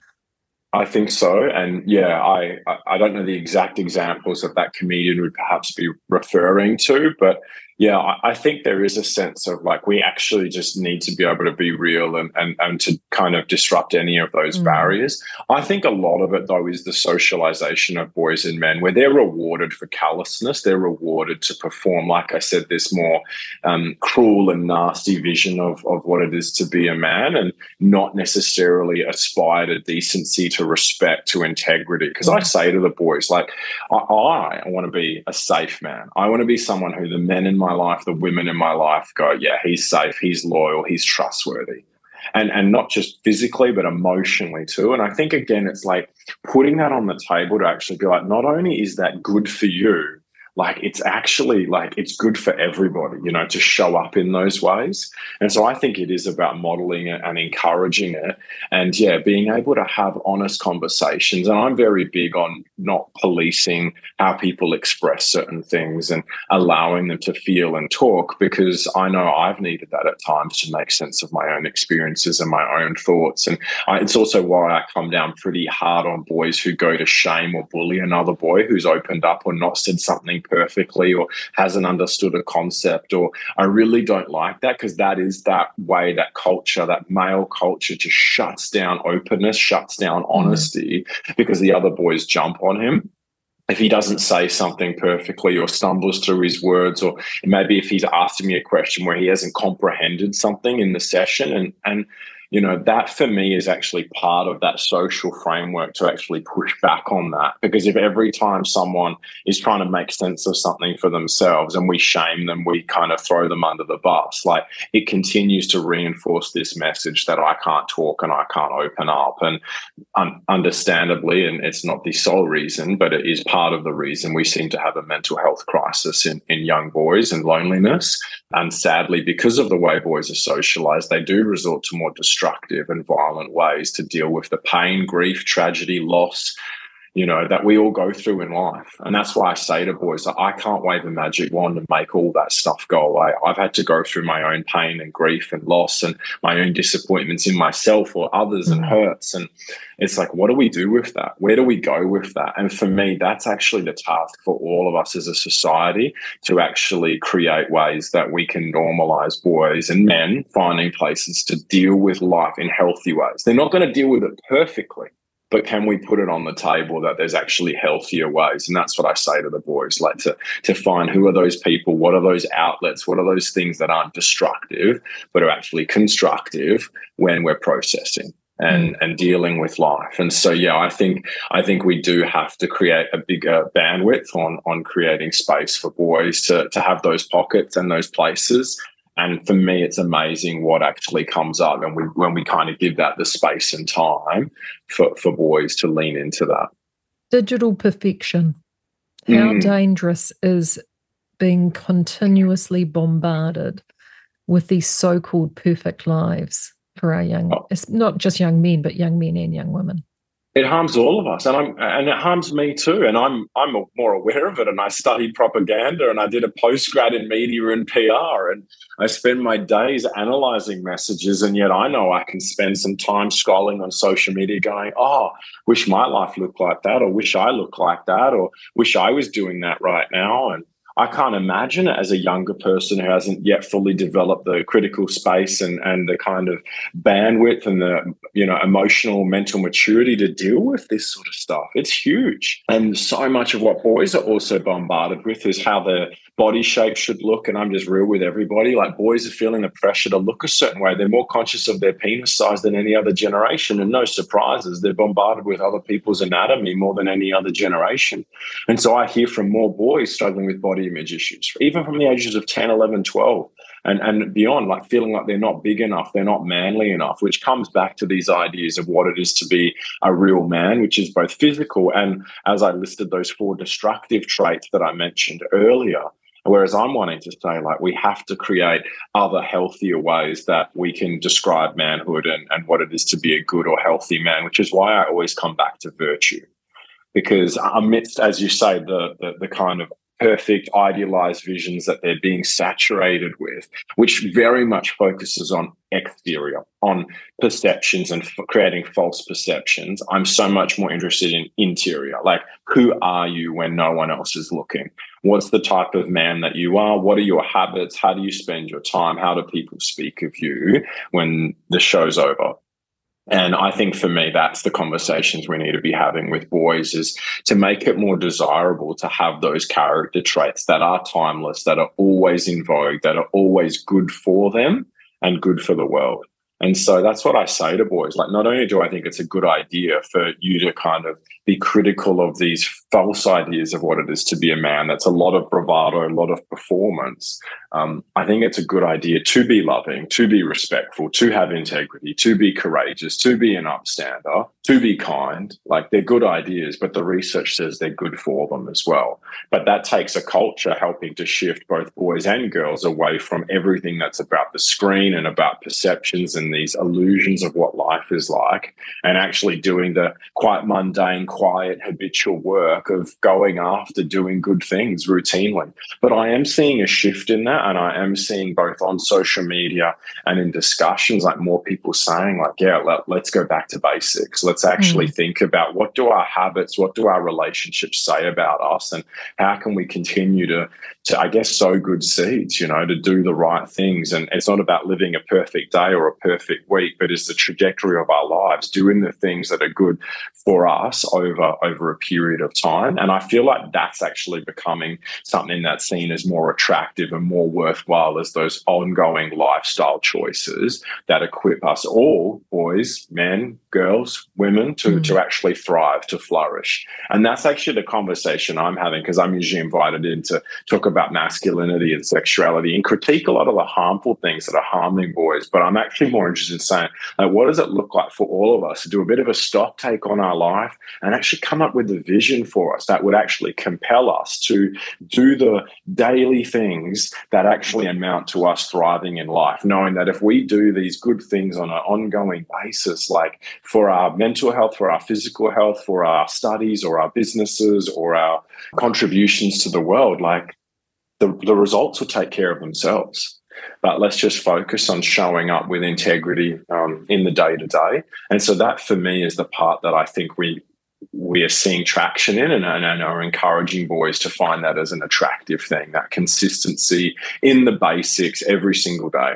Yeah, it's really interesting hearing what you're saying, because what you're saying is very old-fashioned. It's old-fashioned manners.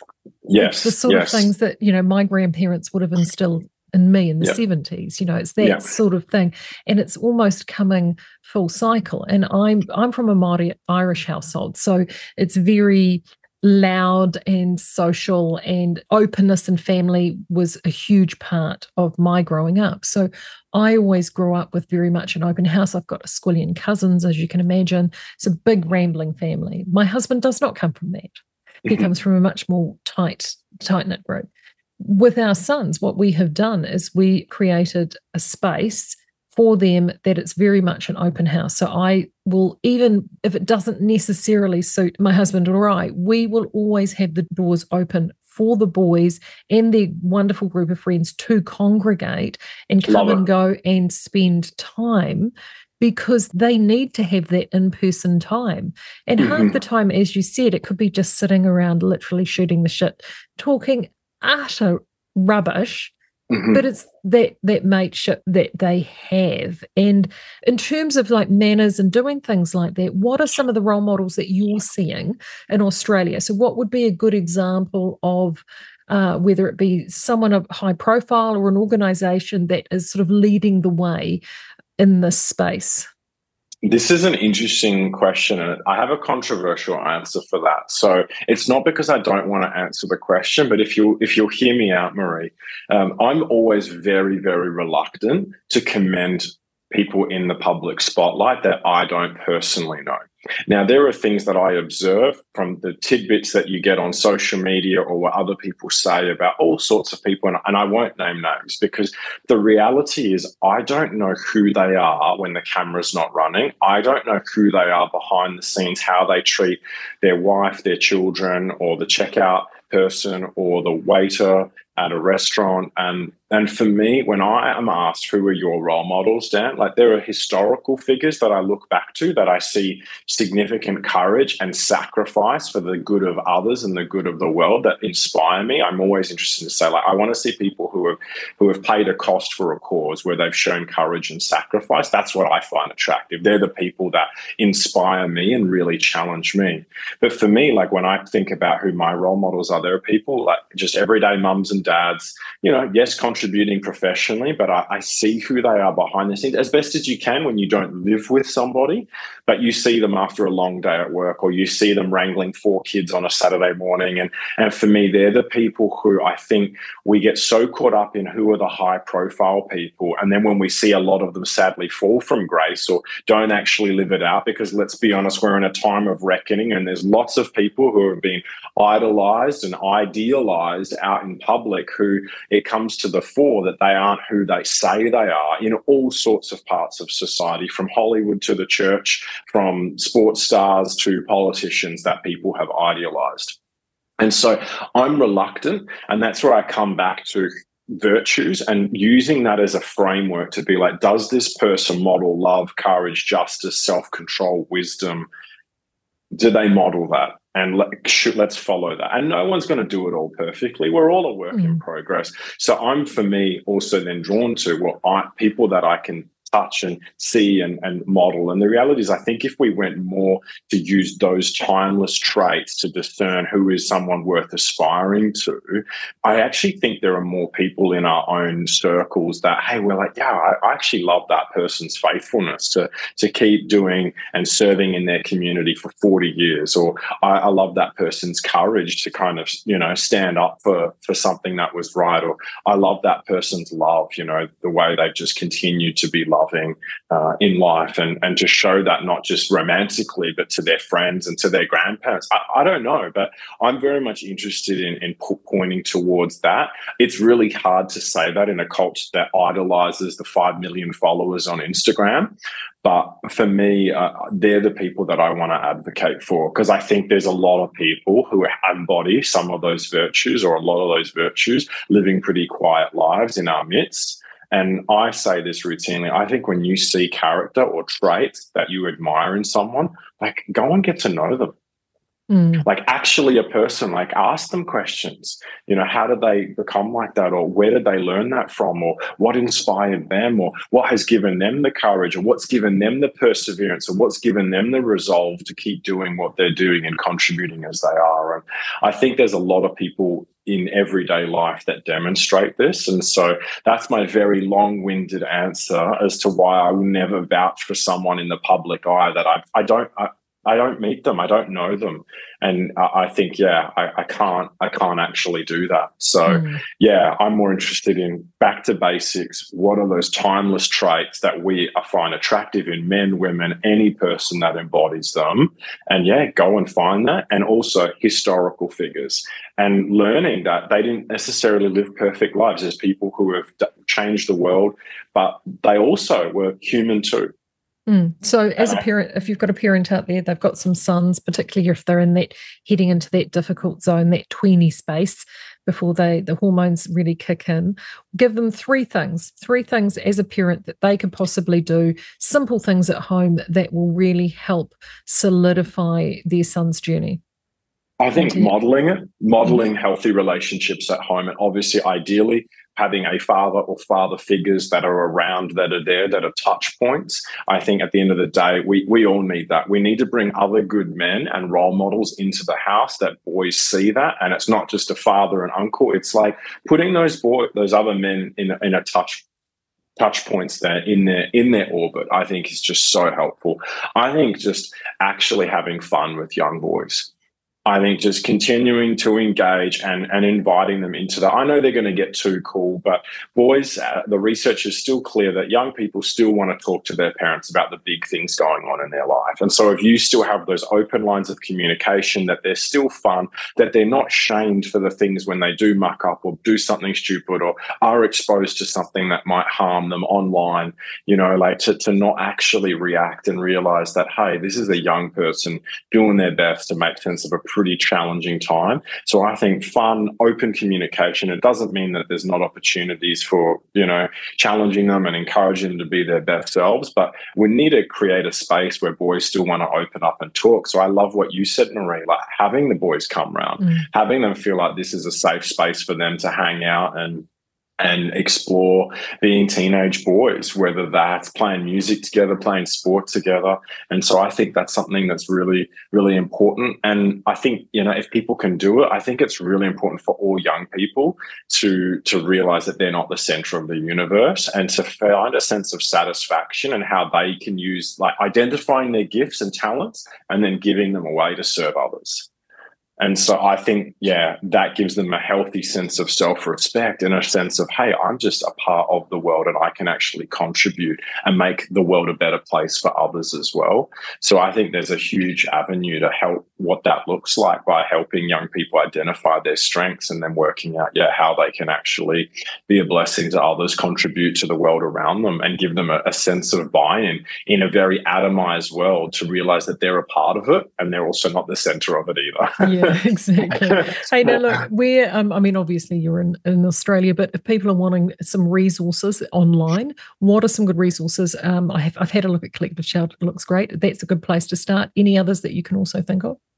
Yeah, there's definitely lots of different groups doing some great work for young men. Theline.org puts out some great resources for young men. If people want to get in touch with me at lastoftheromans.org, depending on what their particular interests are, like, they're more than welcome to reach out, and I can send some recommendations from podcasts to resources and just ideas, because I'm always, like, looking and learning from others. Instagram pages that I follow on inspiring ways that parents can help raise good sons, you know, like, so yeah, that's all out there. There's lots of information. We can't do it all, but yeah, if people want to reach out, I'd happily make some recommendations if there's things that I can offer in that space. Awesome. Look, this has been Daniel Principe from Collective Shout. It's been an absolute joy. Thank you so much for talking to us this morning. Thank you again for just reminding us that, you know, it's sometimes it's the old-fashioned things, isn't it? It's taking things back to basics, that we do the basics right and everything has a funny way of actually lining itself up. So I've really appreciated that. Don't disappear, everybody, this morning. Still great content here to come. As always, a little bit more music, a little bit more talking. And, of course, Woke News of the Week is not too far away either here on Reality Check Radio. Wow, what an impressive young man Daniel is. And his message is so powerful. Honestly, once this interview hits the replays, I will be sharing it far and wide. And I suggest if you know people raising boys, this interview is a must listen.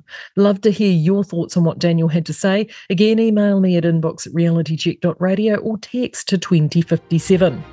The greatest threat to our democracy and our country is the belief that someone else will save it. RCR is on a mission to revive honest media, and now you too can help make that happen. Introducing the Foundation Members Club, the easiest way to support RCR and be rewarded for doing so. Receive exclusive benefits only for members, including your very own backstage pass to join the hosts for interactive behind-the-scenes discussions. And also our all-new daily curated news summary, RCR Bites, delivered to your email inbox every morning, keeping you on the pulse of the news that matters in just a few minutes per day. To find out more, visit realitycheck.radio/members and see how you too can join the mission that's making a difference.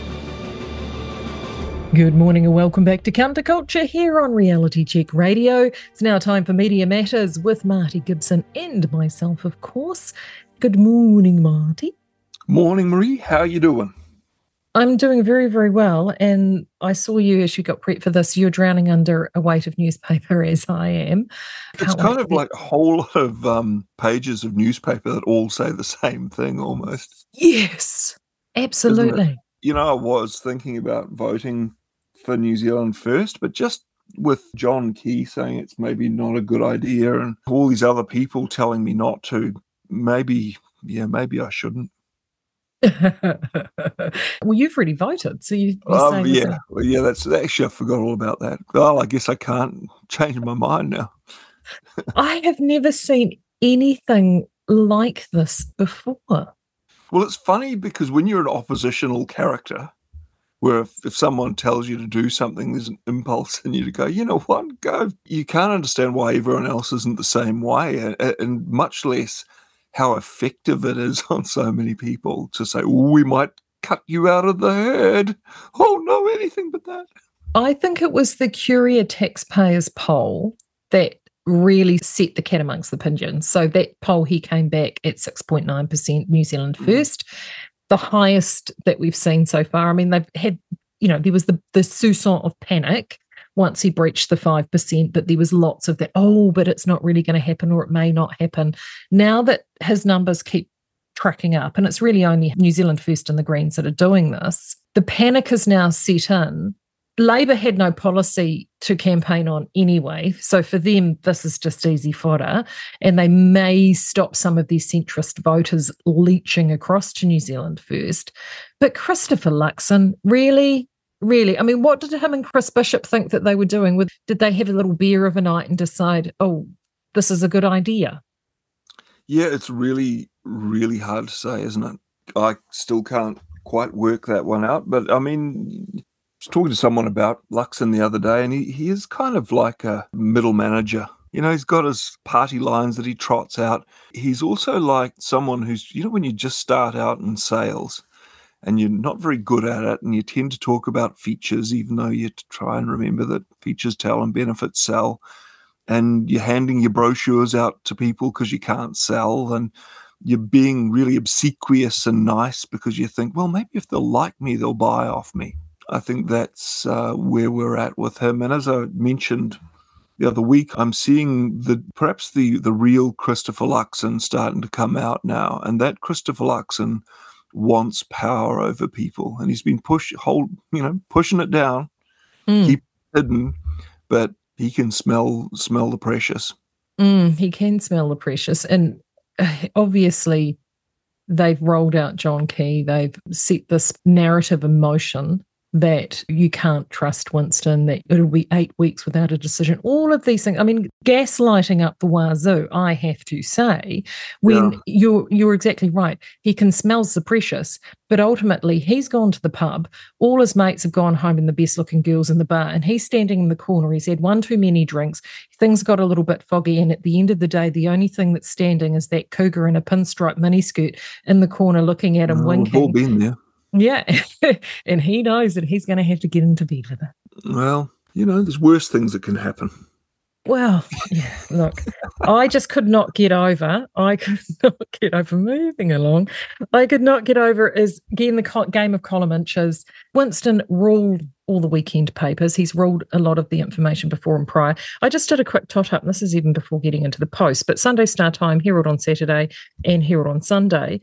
Vernon Small, Andrea Barnes, Tracy Watkins, Heather Duplessis Allen, Chanel, who just regurgitated a story from the week before, Shane DePoe, Liam Dan, Fran O'Sullivan, Stephen Joyce, Claire Trevitt twice, Adam Pearce, all they could talk about in one form or another was Winston. Yeah, it's like someone punched into Chat GPT, write this story in the style of, then all the names you've just reeled off. They never cut to the heart of what's actually bringing people to them. I mean, there's all of this endless talk about what your vote says about you. Comes back to that survey of people's psychology, divided it by voters, and New Zealand First voters less likely to believe in climate change. I mean, who doesn't believe in climate change? I'll pick this apart a little bit. The climate changes. It's not a matter of not believing in climate change. It's a matter of not believing that anthropogenic CO2 is the primary driver of climate change, and we can let bankers conduct some complex financial wizardry that creates a lot more public debt and will somehow solve it. That's what we're skeptical about, that maybe it's not a good idea. Winston puts the figure at $50 to $60 billion. This decade. And, I've seen figures, estimates of 70 billion. I think about opportunity cost for that. That's what I'm skeptical about. I'm not saying that anthropogenic CO2 isn't a driver of climate change, but it's 3% of 0.04%. Anthropogenic CO2 is 3% of the atmospheric CO2. And that's before we even get to how over the past 2 decades, the world's greened by 15%. A lot of areas that were desert have greened up at the margins of deserts, where we were told, well, those deserts are going to expand. The opposite's happened. That's the first point about the climate change. The government health advice. Let's look at that, shall we? So we're less likely to believe government health advice. Now, the government health advice, it's now, hey, maybe you should try taking this, just in the hope that we'll forget it was, you're going to take this!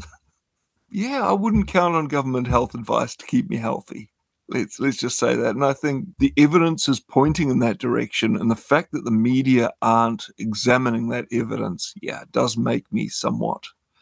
I'd say I fit that bill too, or that sexual or gender minorities have been discriminated against. Undoubtedly, they probably have a while ago. I wouldn't say so much now. It's the same if you deviate from the norm in any way. That's just all part of the herd mentality, I guess. But that's what gives you your edge, darlings. That's what gives you your sparkle. You don't want to be like everyone else. And as I've said before, much as it's not my scene, I would certainly help you out if you're getting hassled by someone. So, let's not conflate my not thinking it's a great idea to teach my 7- and 8-year-old kids all about it, or have men dressed as women reading them stories in libraries. So I don't think you should conflate it with my with any genocidal urge on my part. Let's see, what else have we got?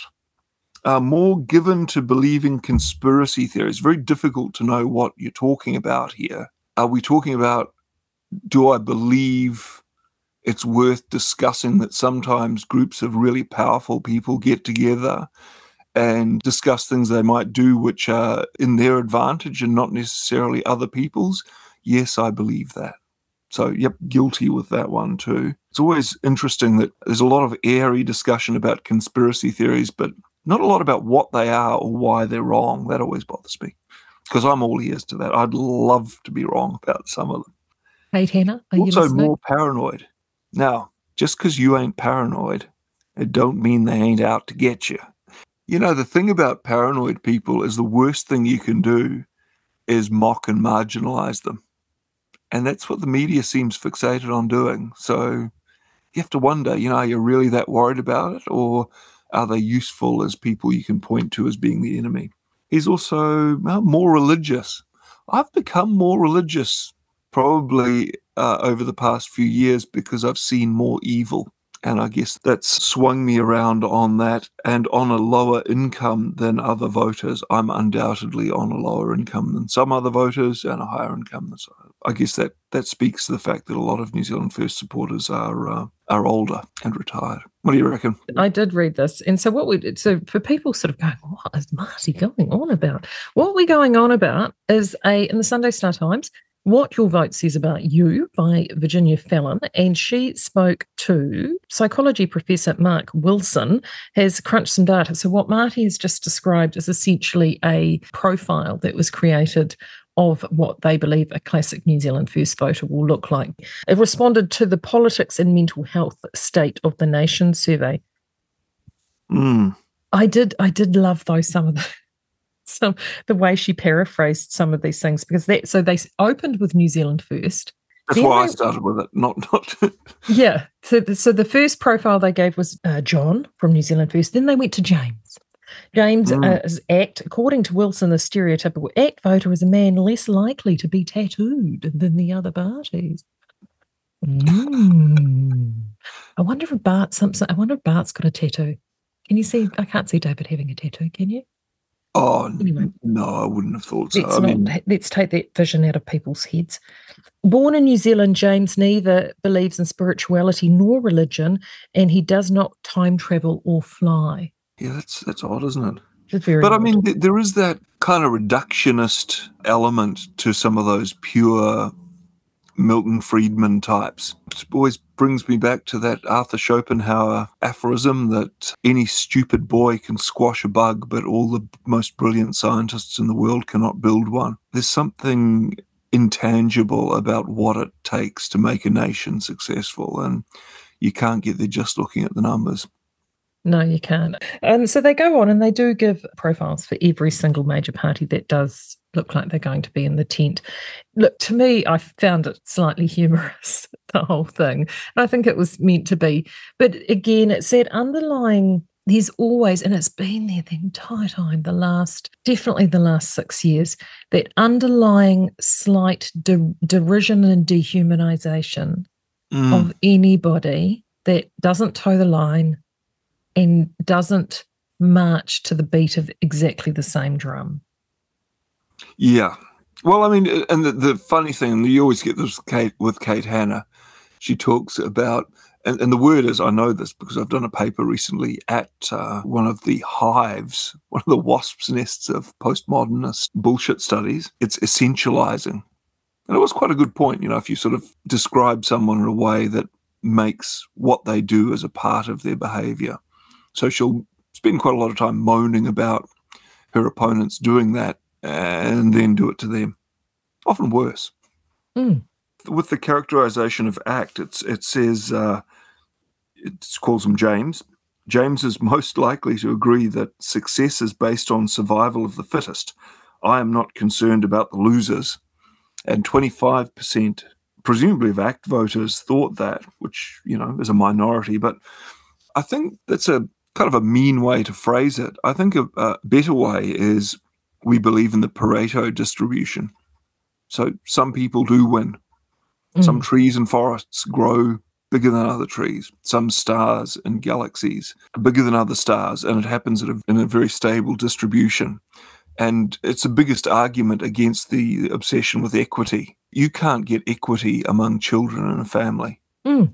So, that was something Casey Costello said in the interview that we talked about last week. And if you're fretting about some kid being less good at maths and another one, you're probably missing an opportunity to actually spend time finding out what he is or she is really good at. So, you know, I mean, there's terrible stories about that in school as well, where kids who are naturally gifted at maths are charged with teaching the kids who aren't maths. And so, equity. Who's next? Jordan. Yeah, Jordan. Unisex Jordan. Yeah. He's pretty bland, isn't he, old Jordan? As it's on brand. Yeah, Jordan is probably as, you know, nature's fresh white toast one could get, I would have thought. So Jordan is, meet Jordan from National. Jordan is a great thing about the name Jordan is that it's unisex. There you go. Oh. He is, however, less likely to be vegetarian or vegan, and along with ACT voters, National supporters like Jordan are on an average salary of $70,000 to $80,000 per year, making them the richest of all. Yeah, I couldn't quite work that out. Are they saying they're richer than ACT, your average ACT voter? Yeah, I mean, but that's okay because National voters love their rugby more than anyone else and they don't really care if it's the All Blacks or the Black Ferns. That explains why Luxon did so many, yay, sports ball posts. Sports ball!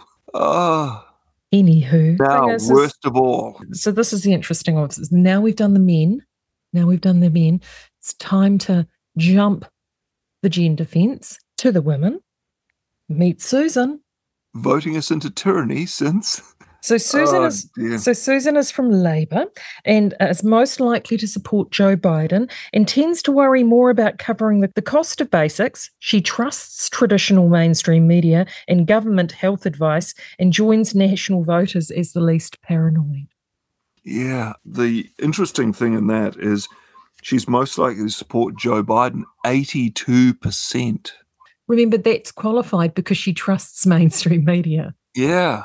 I mean, you know, this brings me back to my earlier somewhat controversial comment that you may or may not agree with, that the biggest threat to our freedom is stupid women who would trade our freedom for the illusion of safety and weak, pathetic men who would trade our freedom for the illusion that those stupid women might approve of them if they agree with their bullshit hard enough. That is one way of phrasing it. Virginia phrased it slightly differently. She phrased it, they're the most urban, most compassionate, they're the most trusting, and it's a weird paradox. Now, I look at that and it says they're the most compassionate and they're the most trusting. To me, that says they're the most foolish and the most gullible. Well, that's what I was saying before. I know. That's what I said. Virginia paraphrased it slightly different to you. Oh dear, they're more likely to be women than Labour voters, and I think part of the reason for Labour's slump in the past, and he thinks that that's part of the reason for their slump in the last few years. Girls have taken over. Oh gosh, Mark, that's. Well, you know the funny thing as well, they're the most compassionate. I'd like to pick that apart a little bit too. Is that compassionate by voting for other people's money to be given to other people? Or is it they're the most compassionate in that they actually roll their sleeves up, help, and reach into their own pockets? I always wonder that about Green MPs as well, who are saying, well, you know, we've got the wealth there. We just need to tax it. Well, speaking of that, you need to meet Christine because Christine votes for the Greens. They're white, female, and more likely to be plant-based or apologetically omnivorous, ambivalent about rugby in general, but they do like women's soccer. Pretty comfortable that rural folk are being accurately portrayed and represented. Yeah, I think the groundswell movement would have something to say about that, just quietly. I mean, it's funny they said they believe in anthropogenic climate change too, which is a bit different from saying that the other side don't believe in climate change. They didn't give them that out. They just sort of made them sound stupid by saying they didn't believe in climate change. And then, of course, there were the Te Pāti Māori voters, but I want to jump to the end, which says what unites us. Almost everyone disagrees on lowering the minimum wage. 88% of all voters are fine with premarital sex, and the same number are happy to accept humans evolved from simpler organisms. So they're essentially ruling out those who have strong religious beliefs. Also, only 9% think fluoride is bad for public health, 5.6% disagree that climate change is happening, and 11% disagree that women have been historically disadvantaged. Yeah, I didn't come prepared with this, but there was an American public health organization released, after trying not to release it for a long time, their report on fluoride. Lo and behold, their studies indicate that it does cause a lowering of IQ in young people. Again, maybe that's a good thing. Maybe it doesn't really matter. But don't piss on me and tell me it's raining. Mm, exactly. So that is a rather intriguing little article that was certainly a different bent from the other elements that were going on in the paper. Marty and I had a conversation on Saturday when we were sort of watching some of this stuff, and I actually had I was a bit anxious, wasn't I, Pete? Mm, and I said to you, you down. Yeah, you did. You got a paper bag, Buskey, right? Stick it over your face, breathe in and out. Well, in my case, actually, it was an audiobook and knitting, but just that whole sort of the shift that happened, I just found, to use a Star Wars reference, I felt like there was a disturbance in the Force, and I didn't like it. And I think reflecting now, what I realised it was that movement in the campaign to start leveraging that tried and true strategy of using fear to get the population back in line. And I was triggered, essentially. I suddenly realised that that's what it was. It was because I was seeing that, and it really did upset me quite a bit.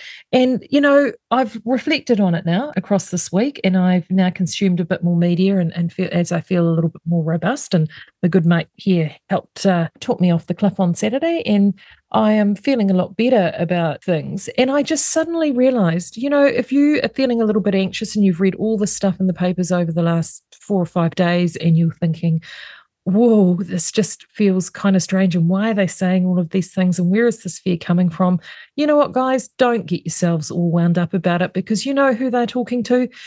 I've just decided that they're actually trying to target and talk to those people that are still running around in their cars, driving by themselves with their masks on.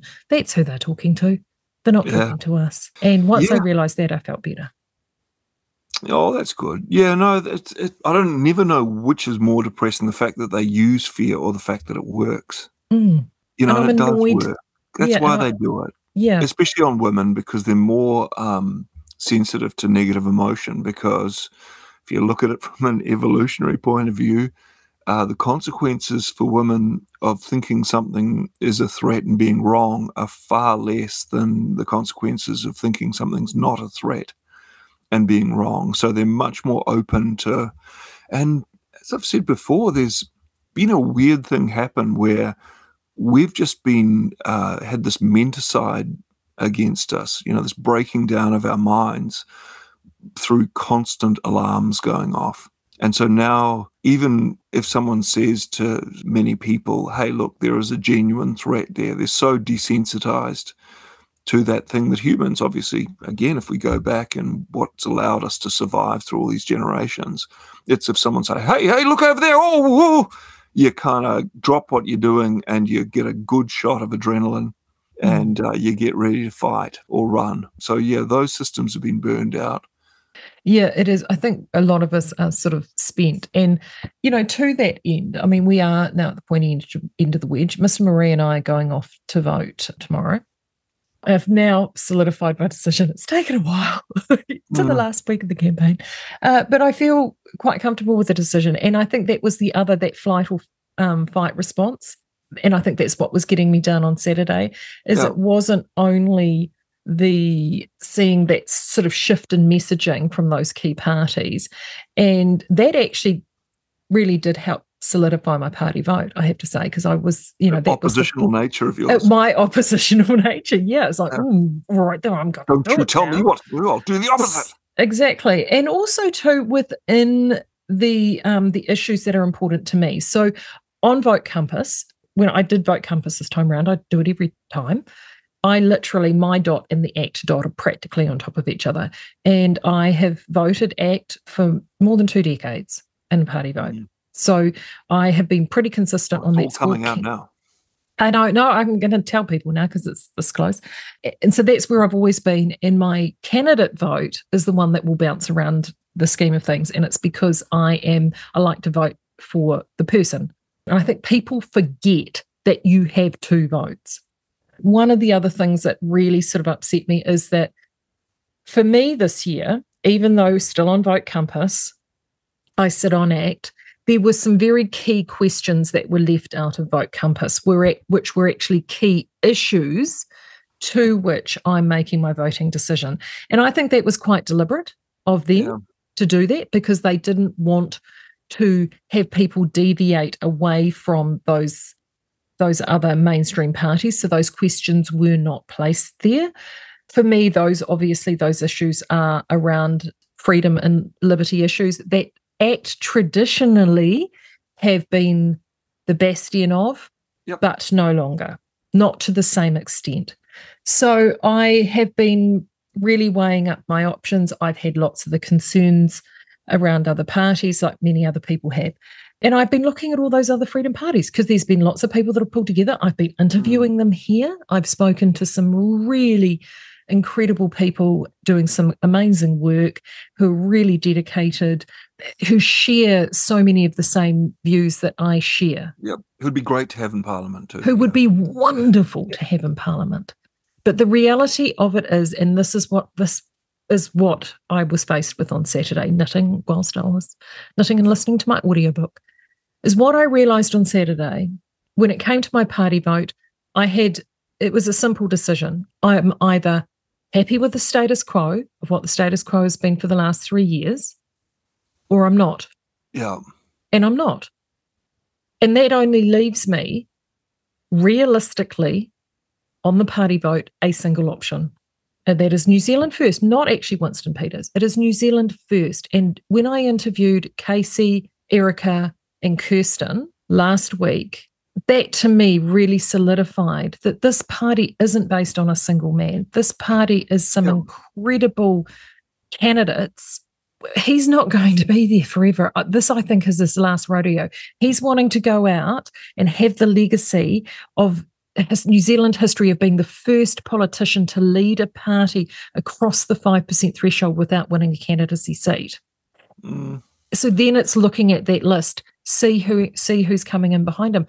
And he has got some great people. So if you're happy with the status quo of what happened in the last 3 years, and you really are someone who is a freedom-minded voter, you really only have one option. If you are someone that goes, no, I can't do that, and I want to vote with my heart, well, that's okay. You can do that. It's your vote, darling. You do whatever you want, but do not complain when you have delivered back the status quo, because ultimately your vote will get redistributed amongst who is there. Yeah, there's a bit of magic in the strategies of some of those remaining minor parties, the umbrella party, Brian Tamaki's party, he said, well, we believe in miracles. And, Liz Gunn's talking about what she's feeling about the 2 million votes throughout there, that she's calling the way some Pacific Island tribes used to call in Wales. The issues that the minor parties have had, the ones, especially the ones that have been recently started, really revolve around a saying that I wish I'd internalised when I was younger, which is that people overestimate what they can achieve in the short term and underestimate what they can achieve in the long term. It's a bit like cooking bacon, Buskey, like it doesn't transmit heat that well. So if you turn it up too high, you burn the outside of it and the inside's undercooked. You've got to just do it low and slow. And I had a phone conversation with someone who's very involved with New Zealand Loyal about 2 elections ago, and they were trying to get me interested in coming on a political adventure with them, with their party that they were thinking of starting. My response was, look, don't start a political party, start a podcast, and that'll allow you to find out what the issues are, talk to people in an objective way, get yourself some sort of database, and so you'll really be on top of the issues. You'll find out who the good people are in each area and shoot for the election after this one coming, or even the one after that, because it is, we've talked about this a lot. It always does. It saddens me a bit. Reality Check Radio has been portrayed as being some sort of mindless mouthpiece for Winston Peters and New Zealand First, because, you know, I'd never voted for New Zealand First prior to this election. You know, I was very cynical about Winston Peters' courage not always matching his convictions once he was in, you know, a lion on the campaign trail and a lamb in Parliament. As you say, those people who are further up his list and on the brink of getting into Parliament, they're who I'm voting for. And I know one of them personally. Yeah, and Kirsten Murfitt is the classic example of that. You know, she is now on the cusp. Based on the Taxpayer Union poll, she needs about another, actually, I'll get the number because I have it. Yeah. So Kirsten posted this a couple of days ago. Based on 2020 voting, to get Kirsten across the line, she needs just over 9%. Currently, they're just shy of 7%. What that means in actual votes, 63,000 votes. That's what she needs. So if you are somebody who is wants a freedom campaigner in there or another freedom campaigner in there with the chops to be in Parliament representing the issues that are important to us, that's what we need to get somebody across the line like that. Now, I know that the New Zealand loyal people now, I can feel you getting twitchy on your cell phones and you're going to be sending me a text. I know that. And you know what? I'm not discrediting your concerns or your belief in your party. What I'm saying is you're not going to get in this time. It doesn't matter what your leader has said. The reality of it is in the party vote, it is not going to happen, which is why we have two votes. Vote for your loyal candidate if that's your person that you want to vote for, or your Democracy NZ, or Tamaki for Tamaki if you're Vision New Zealand. You know, you've got that vote. Vote for that person so you can send a clear message to them that you support them, you see them, you agree with them. You Keep going and create it. But here's the reality. Loyal cannot be realistic to expect to turn up within weeks of an election and secure 2 million votes. As Cam calls it, that is huff and hopium, like nobody's business. It is not going to matter. But you do have that second vote. You really do need to consider putting your vote where it's going to make a difference. And that is why that fair campaign is out there. That is why Labour, National, ACT are throwing everything that they can. And yeah, the media party are doing that because they can see that all of a sudden the people they have been demonising and dehumanising for the last 3 years are finally going to get a voice. So you need to get over your big bag of ego selves. And if you want your voice, and you want to stop the status quo, you need to do the right thing and you need to vote with your head and not your heart. Okay, Brento. Yeah, good one. It's not just about freedom. What it is, and I've said this many occasions before, it's about having the discussion. I'm not saying we've got to get people in who believe what we believe. My thing is we got to have people in there who value actual discussion and think that the New Zealand public can be trusted to weigh up different points of view and arrive at a sane conclusion. And I know for a certainty that there's been information suppressed because it was not expedient for it to be publicised. I know for a fact that giving the media that full rack price advertising revenue, in addition to the Public Interest Journalism Fund, which came with all sorts of strings, has turned off an essential alarm that's required for democracy to function in a healthy way. And so we've got to get that open debate and discussion back. Before we get to what's right and what's wrong, that's the gate, that's the waharoa we've got to get through. It is certainly a really important time. The interesting thing too that you and I both did is there are some people, whilst there's been the fair campaign going on, there are some candidates out there, and these are in the main blocks, that are starting to have some good information. And I know you both watched the TV interview shows. I just watched one of them. I watched The Nation. Did you, the head-to-head between Grant Robertson and Nicola Willis? I have to say, Willis was strong. Yeah. Oh, I mean, I've always liked how forthright Nicola Willis is. And Grant Robertson, I mean, it's just, again, you know, I'm looking at those ladies who 89% think Joe Biden, you know, the corrupt, senile pedophile, is doing a great job. he's talking to them, and somehow they can believe him. He's there sort of saying, you know, he said to her, in Nicola's fiscal plan, you could cut every comms person and advertising and you still wouldn't get back to surplus. He's saying it like it's someone else's fault. I know. Rather than his own. It's kind of... The disconnect from him, it was kind of, he was literally trying to point out these supposed holes in Nicola's plan. And it's like, but Grant, you're the one that cut the cheese, dude. Yeah, she said to him, every spending goal he's set, he is broken. And he did look a bit... Sheepish. It did look a little bit sheepish, but he pulled it back straight away and then sort of said, you know, your $20 billion offshore buyer money will lift house prices and drive inflation. And I mean that, I'll use your word, that brouhaha about the $250 a fortnight... It was just a mountain out of a molehill. Yeah, okay. That's what some people get, a bit less. You know, it's only 3,000 families that'll get that amount. Yeah, it's a curve. It's a curve. And then he said, it's not a Briscoe sale, Nicola. And I did think, oh, she does look a little bit like the Briscoe's lady. But it was really funny. She was saying, are you saying I'm the Briscoe's lady? That was probably one of my favourite parts of the selection. I know. I laughed at that out loud too, because I'm in the day job. I've got a lot of customers that call me the Briscoe's lady of yarns. So I met the Briscoe's lady. She is lovely. Yeah. Yeah. So nice. And, you know, I notice he's just trotting out that. We've saved 20,000 lives. Oh, I heard that. Oh. So really, Grant, are we still using that line? So if you hadn't done what you've done, are you saying that our excess death rate would be higher than, what is it now? Is it 10 or 14%? There was a really good presentation I watched the other day with Dr. John Campbell's thing the other day, looking at excess deaths around the world. He's so good at just sticking to really good official data. But, yeah, New Zealand came up. We're 10%. We've been 40%.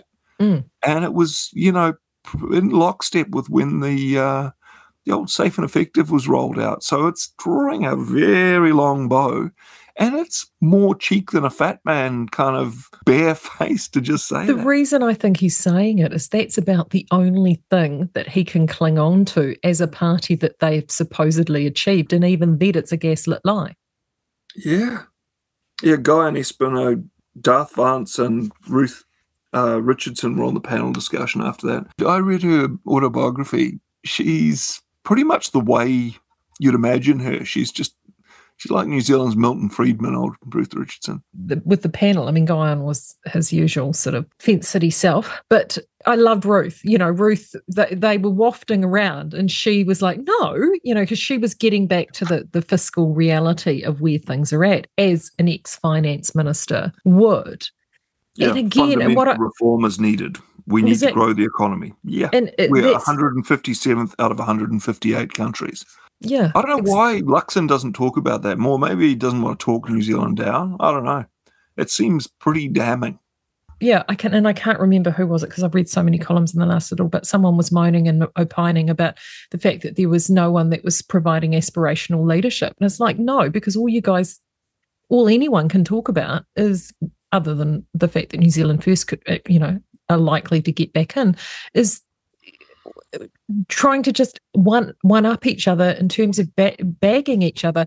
And again, I do genuinely wonder, this is why the Greens have started sort of picking up a number of votes, because they're picking up those Labour voters who they're getting sick of all of this, and they are just banging out their policy positions to very, very niche spaces. So they're hitting the university campuses, they're hitting... Innumerate people. All those places. People who can't do maths, people who haven't read history and understand where Marxism always leads when it's implemented. Those who prefer feeling over knowing. I think that's a more political way of calling it. But that's where they've been targeting. And it is just insane, because we are now at this point, and as you said, there is plenty of clear points that Christopher Luxon could be making. Now, I say this, he did have a very solid 2 hours with Mike Hoskins on Monday. He did sound more like a leader, but this is the problem. I mean, he he will sound like prime ministerial, and then he'll go off on one of these tangents, you know, and I just wonder, is that as an experience? Or because honestly, this entire tangent of we may have a second election, really? Yeah. Hasn't happened in 27 years of MMP. Yeah. Now, speaking of second elections, the tragic story this week of the sudden passing of Neil Christensen, the ACT candidate for Port Waikato. Yeah, right. Which is utterly devastating for his family at this time. Right? I'm not sure how old he was, but he was a avian specialist veterinarian, so he's a very qualified chap. One of the little quirks that threw up that I wasn't aware of until yesterday was what the implication of his passing means after writ day and after voting has actually started. Do you realise we're now going to have 121 seats in Parliament, not 120? I'm still getting my head around it. So how does that work? So I checked with Yoda, because one must check all these political things with Yoda. Yes. So I did check with Slater the Cam, and you must not. This is a very simplified version of essentially what is happening, because votes have already started to be cast, right? All the party votes that have been cast count. And what they do is they will count in that Port Waikato seat, and they will count whoever wins the party vote in that seat will win the seat for that party. Mm. Then the candidate votes, that will be done again as a by-election, because they can't take any of the votes, because obviously the voting had opened and Neil has passed in that time. A by-election will be held, and then the candidate for Port Waikato will be selected at the by-election. And they need to seat 120 people in Parliament after voting is concluded. So that's the very simplified version, and I know those who are more politically inept will say all these different nuances, but that's the simplified version of what will happen. So if you live in Port Waikato, your party vote very much will count this time round, and then there will be a by-election to select your candidate. Mm. So that sort of throws another little wrinkle into the mix, because it then means that potentially one of those main blocks will get an additional seat, that a bonus seat, like the bonus ball in Lotto, that they didn't know that they were going to get. So again, it then means that if you want to avoid the status quo, that party vote is going to be even more important. Yeah, did you see Kate Hanna at the end of The Nation? No show without punch. Oh, no, I didn't. Yeah, she's talking about violent, vulgar discourse. Oh, I read the article on that. Yeah. Yeah, it's just people scared they'll lose as Maori reclaim their rightful place. And then old Cuddles Costa got on and talked about the anger in the country and the violent rhetoric being driven by social media. In the article, there was no detail. Like, it was all based on the vibe of the thing. Yeah, yeah. So he's sort of saying, yeah, it's because of social media. It's like, you don't think it's what your chums have been doing over the past 3 years that's made people feel powerless and angry? And then, yeah, Q&A the next day. There was a interview with the Federated Farmers President, Tim Hurdle. He came across really well. Really impressive guy. You know, he's sort of still talking about how Groundswell's mainly driven by two guys who have got pretty definite ideas, whereas he has to deal with the membership that comes out of all of these different districts and is its own. So he's, you know, not able to take strong positions on things. Yeah, it was a really strong interview by him. He was really good at just sticking to the issue, saying, oh, you know, we need one calculator for emissions rather than 11, and nitrogen accounting. See, I'd love to hear someone say, we don't need a calculator for it at all. Yeah, I would too. Had Sue Bradford on there as well. Oh, God, yeah. She's the same old Maoist. I was just going to say, she's red as she ever was. Yeah, you can actually sound like Sue just by grabbing your bottom lip. It's dog whistling. The left's trying to build a caring, compassionate nation, but something's going wrong with the mood of the nation. Yeah, people are disappointed with both National Labour. Greens are going great. So that's That's their target market, I guess. White ladies who like communism. Yeah, she described the left as compassionate and kind and the right as racist and divisive.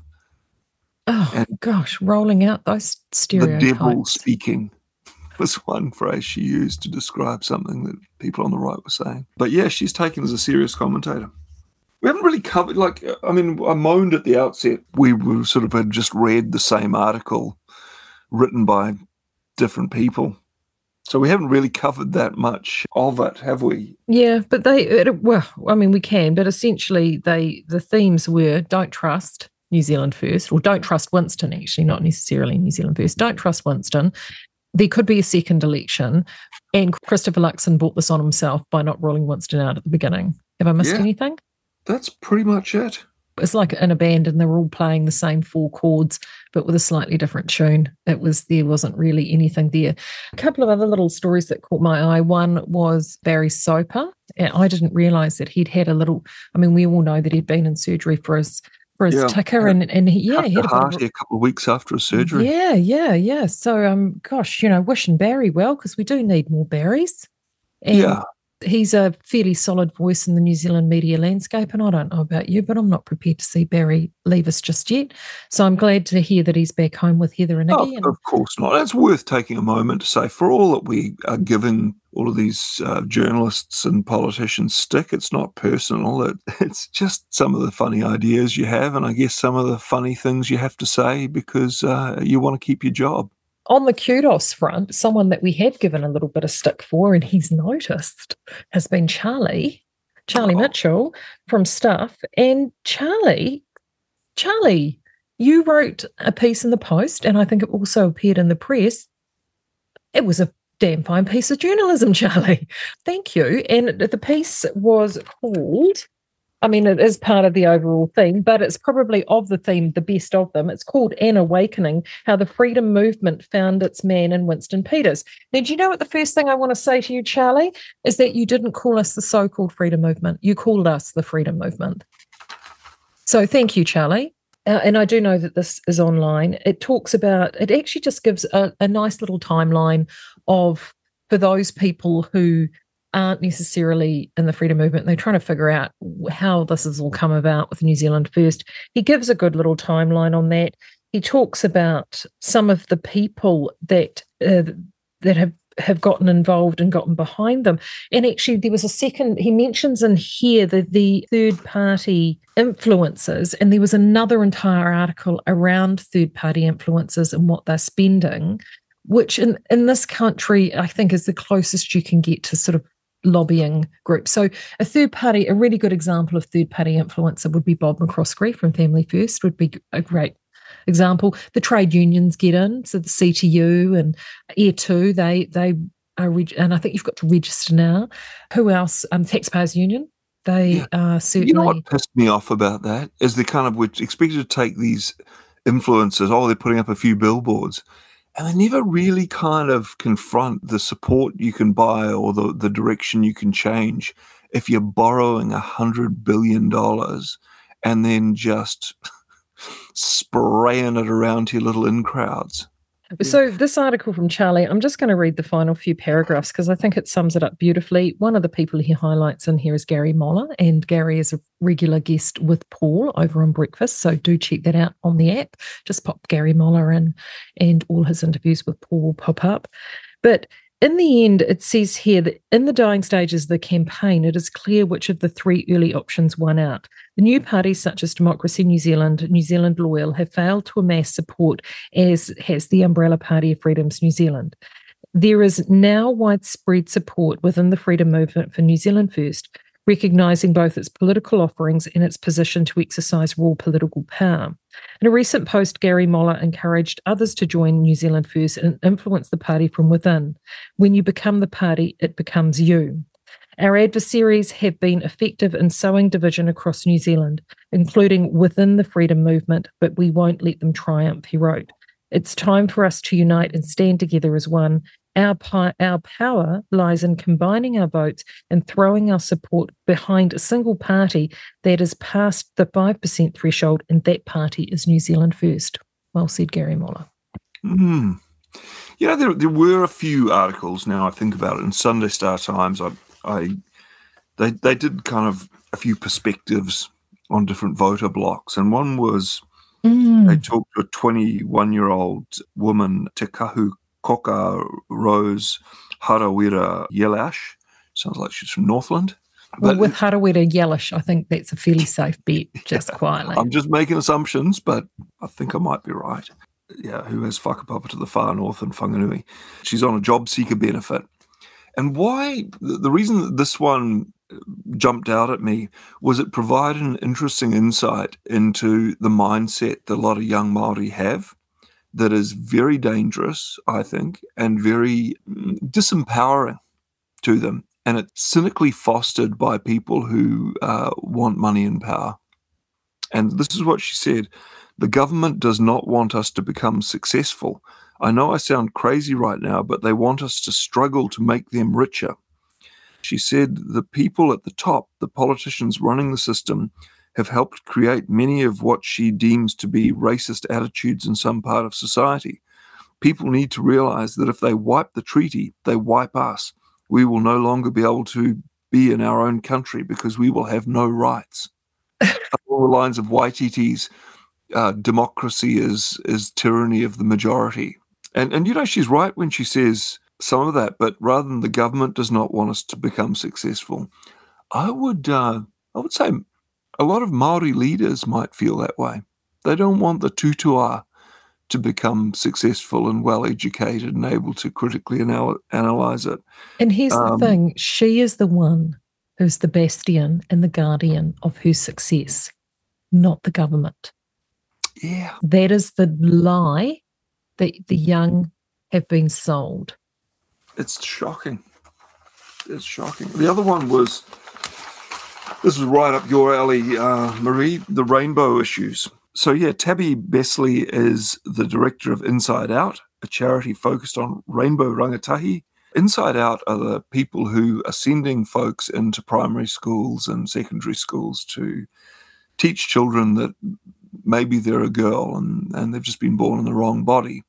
And they openly state that their patron saint, if you like, is Dr. John Money, who's from the University of Victoria University, who conducted all sorts of dubious experiments, most notably on a pair of twins, which by any measurement were a failure, but he was able to go around claiming they were a great success.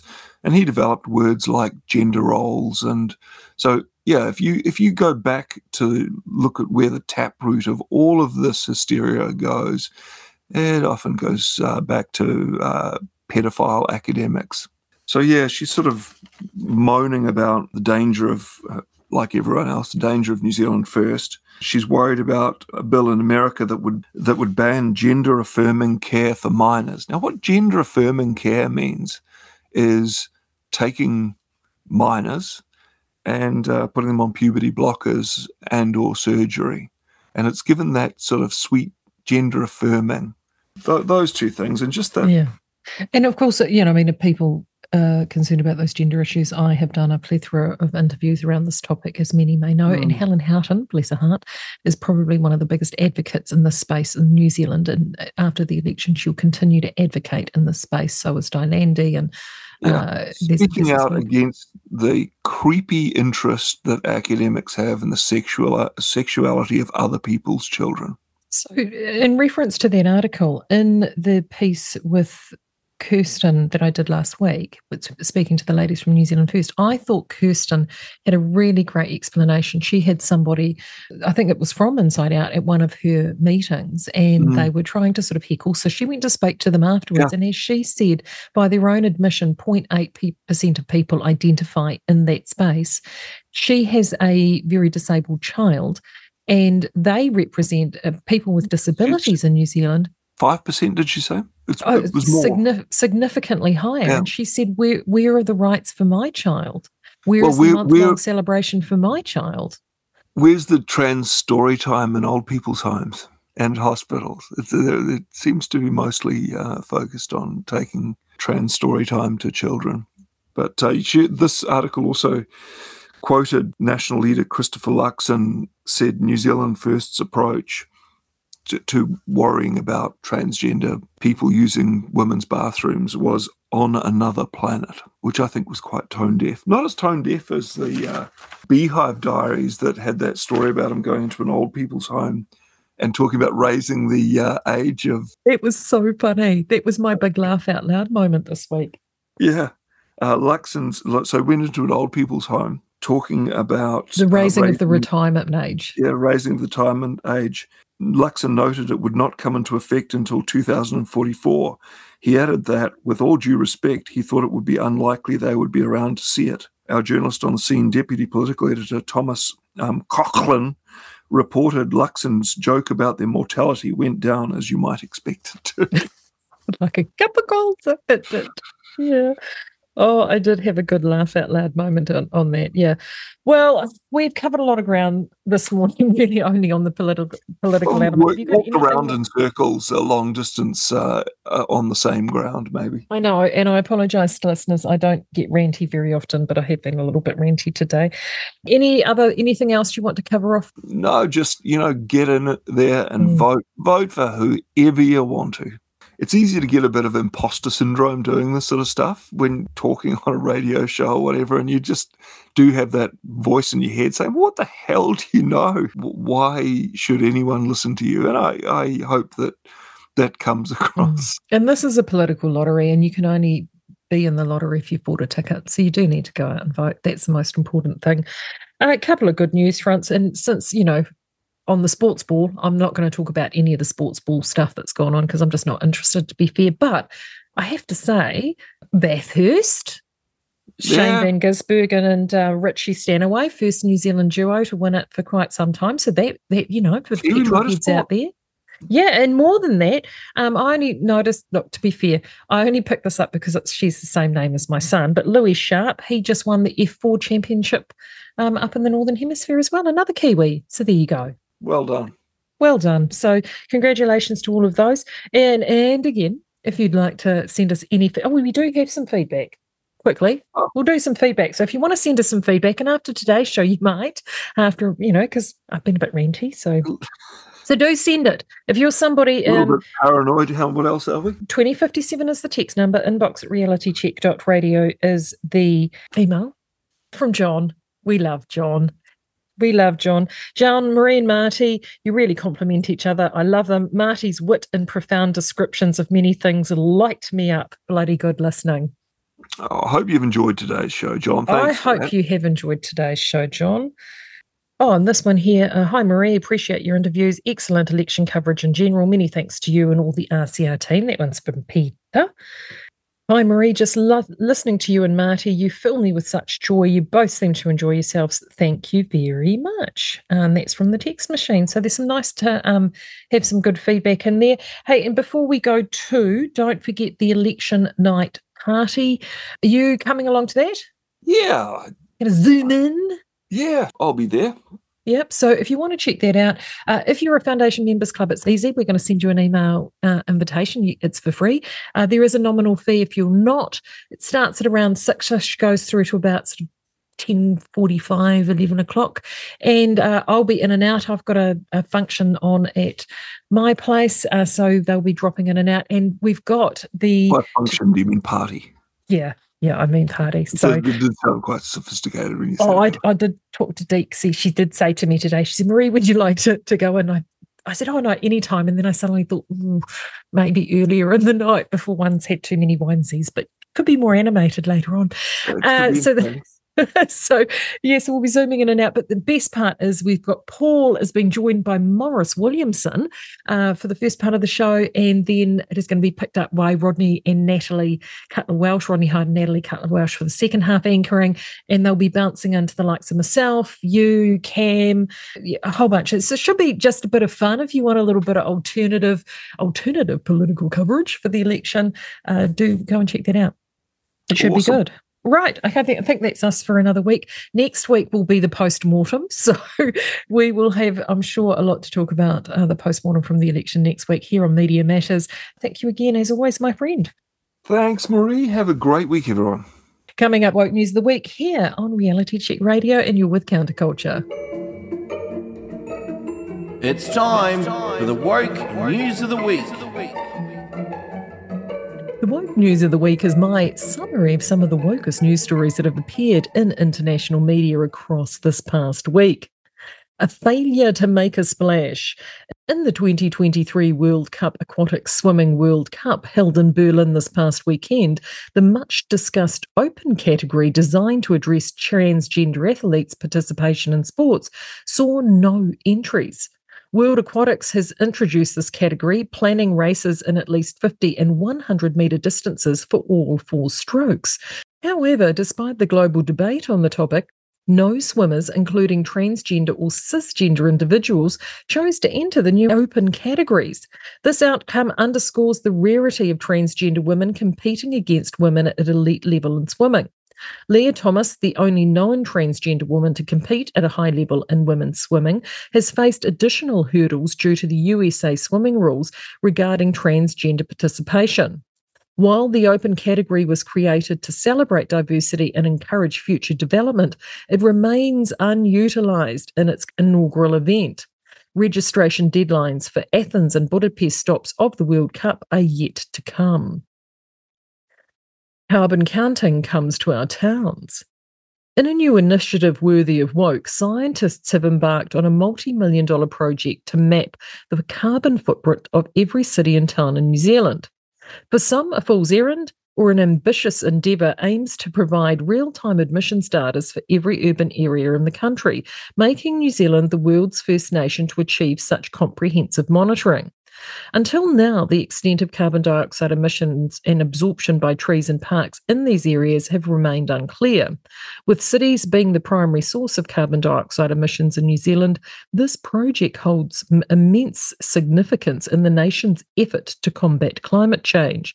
As scientists work to unveil the carbon profiles of urban centres across the country, this initiative is set up to play a crucial role in the shaping of New Zealand's environmental policies and contributing to global climate action. One has to wonder at what cost. Shh! The first rule of Woke Club is you don't talk about Woke Club. Comedian John Key has revealed that guests on his upcoming GB News show, The Dinosaur Hour, are hesitant to engage in discussions about woke issues due to concerns about the potential backlash and job loss. Police expressed frustration with individuals who refuse to debate these topics, stating that they want their ideas to be accepted without question. He also mentioned a university professor's claim that more people are being fired during the woke era than during McCarthyism of the 1950s.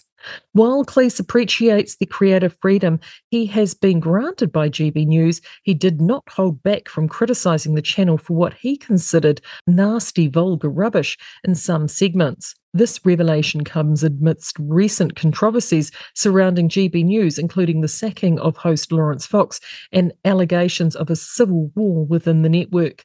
Cleese's Dinosaur Hour is set to debut on October 29. And finally, Common Sense Professor breaks out.